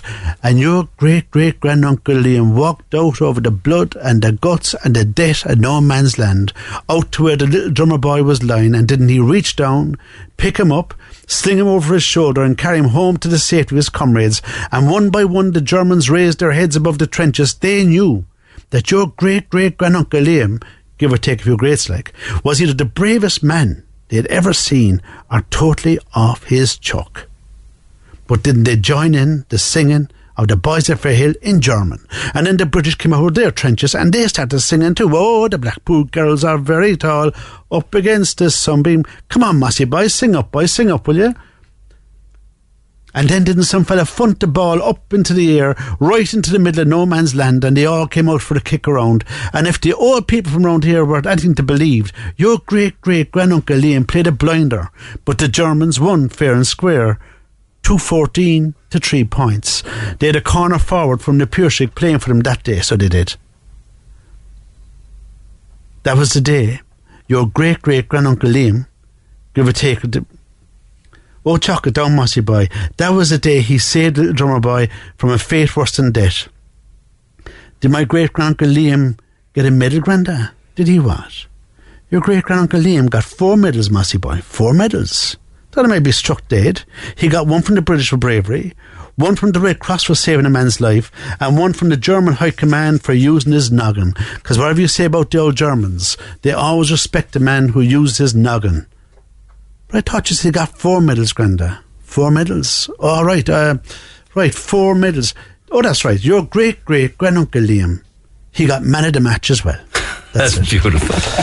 I was editing that as I was reading, guys. Sorry, Rep, because it was going on pages and pages. Oh, I mean, I just thought I'd, I think anybody listening to that now was right there in the trenches with your great grand, great, great, great granduncle Liam. I, I realised half as truth. This thing is going to go on for half the day, and I was trying to cut it. No, and it's fantastic. It's well worth the wait. Hang in there for a couple of seconds because are you doing a book launch incidentally for for Pancho and Lefty right Uh, again? there's a book launch of Waterstones on the 12th of October. Um, 7 o'clock. It's a Tuesday night. Because I'm getting text about it. People want to meet you, get the book, get it signed, and get back to the old days again. Mind you, great. other people are obsessed with you too as well, John. So they're wondering where you're playing and everything. Like, for instance, please ask John Spillane to say hi to his three number one fans, Eileen, Burr, and Laura. They were in the front row at his recent gig in Ballinlock Park. Oh, Fantastic great night concert. we had Park. Okay, let's see if we can get another tune out of you guys and uh, and get the heck out of Dodge ourselves, and we'll ride out. Back after the break. The Neil Prendeville Show on Cork's Red FM. Our phone lines remain open after midday. 1850 104 106. In the English market I was born one cold and frosty day. As they wrapped me up in a cabbage leaf, I could hear the angels say, Oh, you will know sorrow, oh small Cork boy, but you'll know joy as well. Only make your choices wisely between heaven, between hell. Mavourneen Oak, won't you come home to me? Tis by the English market gates I'll. I'm late. I'm late, but I hesitate. At Princes Street Corner, a lone troubadour treats the land I love the best with care. I cut through the mutton lane into the market, a shortcut, scenic route to the Grand Parade. The market is glowing, a bit like the Wizard of Oz when it turns to colour. Vegetables freshly dug from green and leafy country gardens tumbling from stalls. Chickens, rabbits, wood pigeons, pheasants, and ducks strung up in clusters. Trays of eggs from every cast of farmyard and waterfowl stacked to the canopy. Art students straddling the fountains, sketching moving still life. The knobbly knees of Cafe Society poke through the railings of the ceiling slung farm gate. The air is thick with sound and scent, the most beautiful aroma of exotic herbs and spices from Mr. Bell's Spice Emporium. Hot breads from the Yukon Bakery, pesto, chorizo, bitter balsamic vinegar, sweet olive oil, freshly sizzling crepes, fish, and all creatures of the Atlantic Ocean, and meat, more meat than you could shake a stick at, and all this blending beautifully with the sing song sound of people talking. I'm late. I'm late, but I hesitate. Ah well, may as well be hung for a sheep as for a lamb. Then my mother gently dipped me in the fountain of pure love. With her tender heart, she missed one part where she held me from above. Mavourneen Oak, won't you come home to me? Tis by the English market gates Oh my God, guys, thank you so much for coming in this morning. It's been an absolute pleasure. John Spillane from his new album, Under, oh, the album's called 100 Snow White Horses, with the single Under That Old Clear Moon, and the great Conal Creedon writing from Pancho and Lefty Ride Again. Where can they buy it? I guess Waterstones and uh, other bookshops like that. Am I right, Conal? Well, Waterstones have been very good to me, and they always do stock my stuff. So they're the people I go to myself if I'm buying books because they, they, they stock my stuff. Thank you so much for coming in. Cheers, guys. It's Thanks great to see you both. us. This is great buzz. Take care of yourselves. Uh, I wish that I had more time, but I do want to mention talking about wonderful things happening on Lisa, and that was wonderful. We also have uh, Culture Night that kicks off at four o'clock this afternoon, and you have a lot to choose from. And just to give us a little bit of a taste, a scene set, uh, Michelle Carew is the arts officer with Cork City Council. Michelle, good morning. Good morning, Neil. And wasn't that just beautiful there from John Spillane? We, I really enjoyed listening we wanted to start your Culture Night a little bit early for you, Michelle. There and I you hope go, we've done there you that. go. Okay. So what have You you, have. planned? What what can people expect? Oh, lots. It's really hard to know where to start. As you said there, it all kicks off tonight at 4 pm and it's finally Culture Night. Um, one of the best nights in the cultural calendar in the city. I'm sure you will agree. Yep. Um, there's over 100 events tonight and they are mixed. They're online. And also, I'm really pleased to say they're in person. They're in venues and they're outdoors. So, depending on how you want to participate and engage tonight, there's lots of ways that you can. Fitzgerald's So, Park's a winner, isn't it? Four o'clock with a lot of stuff happening. Absolutely, yeah. There's a huge amount. So, um, you know, Culture Night is all about opening the city late into the evening to the to the public, and all of our cultural venues and organisations across the city have really pulled it out of the bag tonight, and they've got fantastic free programs of events running late into the evening this evening. So all of our brilliant venues, from you know the Glucksman to uh, St Peter's on North Main Street, where there's a fantastic multicultural um, evening celebrating all of the cultures that live here in the city. Nano Nagle Place, Elizabeth Fort, Place, Crawford the Gallery. Crawford are unveiling their Rembrandt and print exhibition tonight, which is really exciting. They're the only uh, venue for that exhibition in Ireland, so um, and that'll be open for the next while. But that that's launching tonight there, um, and then of course you have your outdoors uh, event, and down in Fitzgerald's Park between four and eight, um, a very family friendly program of events of uh, circus performance um, graffiti demonstrations, storytelling, etc., all dotted around Fitzgerald's Park this evening. There's a number of visual art trails that you can take. For example, the National Sculpture Factory and the Glucksman have collaborated on Grat, and there'll be five temporary public artworks dotted through the city, so you'll spot them in Fitzgerald's Park, in the English Market. You just heard John Spillane there saying about the English Market. You'll spot something there along Wandesford Quay, and of course, while you're on Wandesford Quay, why not pop into our friends in the Cork Printmakers and the Lavit Gallery and the Backwater Studios, etc. So really, I mean, in some ways, culture night's about following your nose and having a walk around and seeing what you find. But you know, it is important to have a look at the website in advance. Of course, Yeah. we're still working to limited capacities. A lot of events in venues are booked in advance. Not all, but many. So do have a check to make sure you won't be disappointed and figure out what your route is going to be tonight. Okay, and do of it- course, if anybody still isn't comfortable coming out and being around people or they're they're they're in isolation or they're they're cocooning for any reason, there's a lot online as well. So you just go to the website culturenightcork.ie and you can also participate from the comfort of your Well own home said, well said. Have a great day and a great night. Thanks, Michelle. Appreciate it as always. CultureNightCork.ie, 36 venues, 20 outdoor events, and 25 online, as she said, so everybody's catered for. One final thing, actually. The Red Patrollers are back, and they're going to be busy, and hopefully nothing's going to stop them going from strength to strength after being paused for quite a long time. Colin O'Sullivan, good morning. Good morning, Neil. How are you? You're back with the vengeance. Where are you starting the Patrollers? Uh, we've got the gang out today. Yeah, it's a busy day. It's a busy weekend, Neil, and it's great to have everything back now after COVID. Um, and today we're down in Maxol and Skehard Road, first of all, okay? So this is the first of a few things today. So Skehard Road from 12 p.m., kicking off in a few minutes until 2 p.m. It's an open day here in Maxol. We've got the Red FM Road Show, lots of music, lots of tunes, and loads of prizes. I've got fuel vouchers, we've got car wash vouchers, all that kind of thing. We're playing a spin the wheel game. So if anybody's down around Skehard Road between now and 2 o'clock, pop in the Rep. We'll try and get you some prizes. So we're here at the zoo. Then later on, as you just heard, it's Culture Night, Neil, and we're going to be all over the city at various locations with Red FM this evening. Myself, I'll be down in Fitzgerald's Park with some of the team, and uh, you've heard some of what's going on down there. There's great things. The Cork Puppetry Company are down there. There's trails, there's exhibitions, loads going on. So uh, keep an eye on us down there. If you're down there, come down and join us. Come say hello. We'll be live on Facebook from there later. You can check out uh, some of the videos and so on, and check out our Instagram. And uh, I think it's going to be a lot of fun. I think people are going to be delighted to be back out for Culture Night because it was all virtual last year, Neil. So it'll be nice to be out and about again this year. Great to have you back, pal. Have a great weekend. Fair play. It's great to be making those steps backwards to the way things were in many different ways. Uh, lines are open at 1850 104 106. Free Food Friday winners for this week. Crowley Engineering, Upper Glanmire Bridge. Love some grub to set up the weekend. So congratulations to you guys. Crowley Engineering, winners of Oak Fire Pizza for this week. Have a good weekend. See you Monday.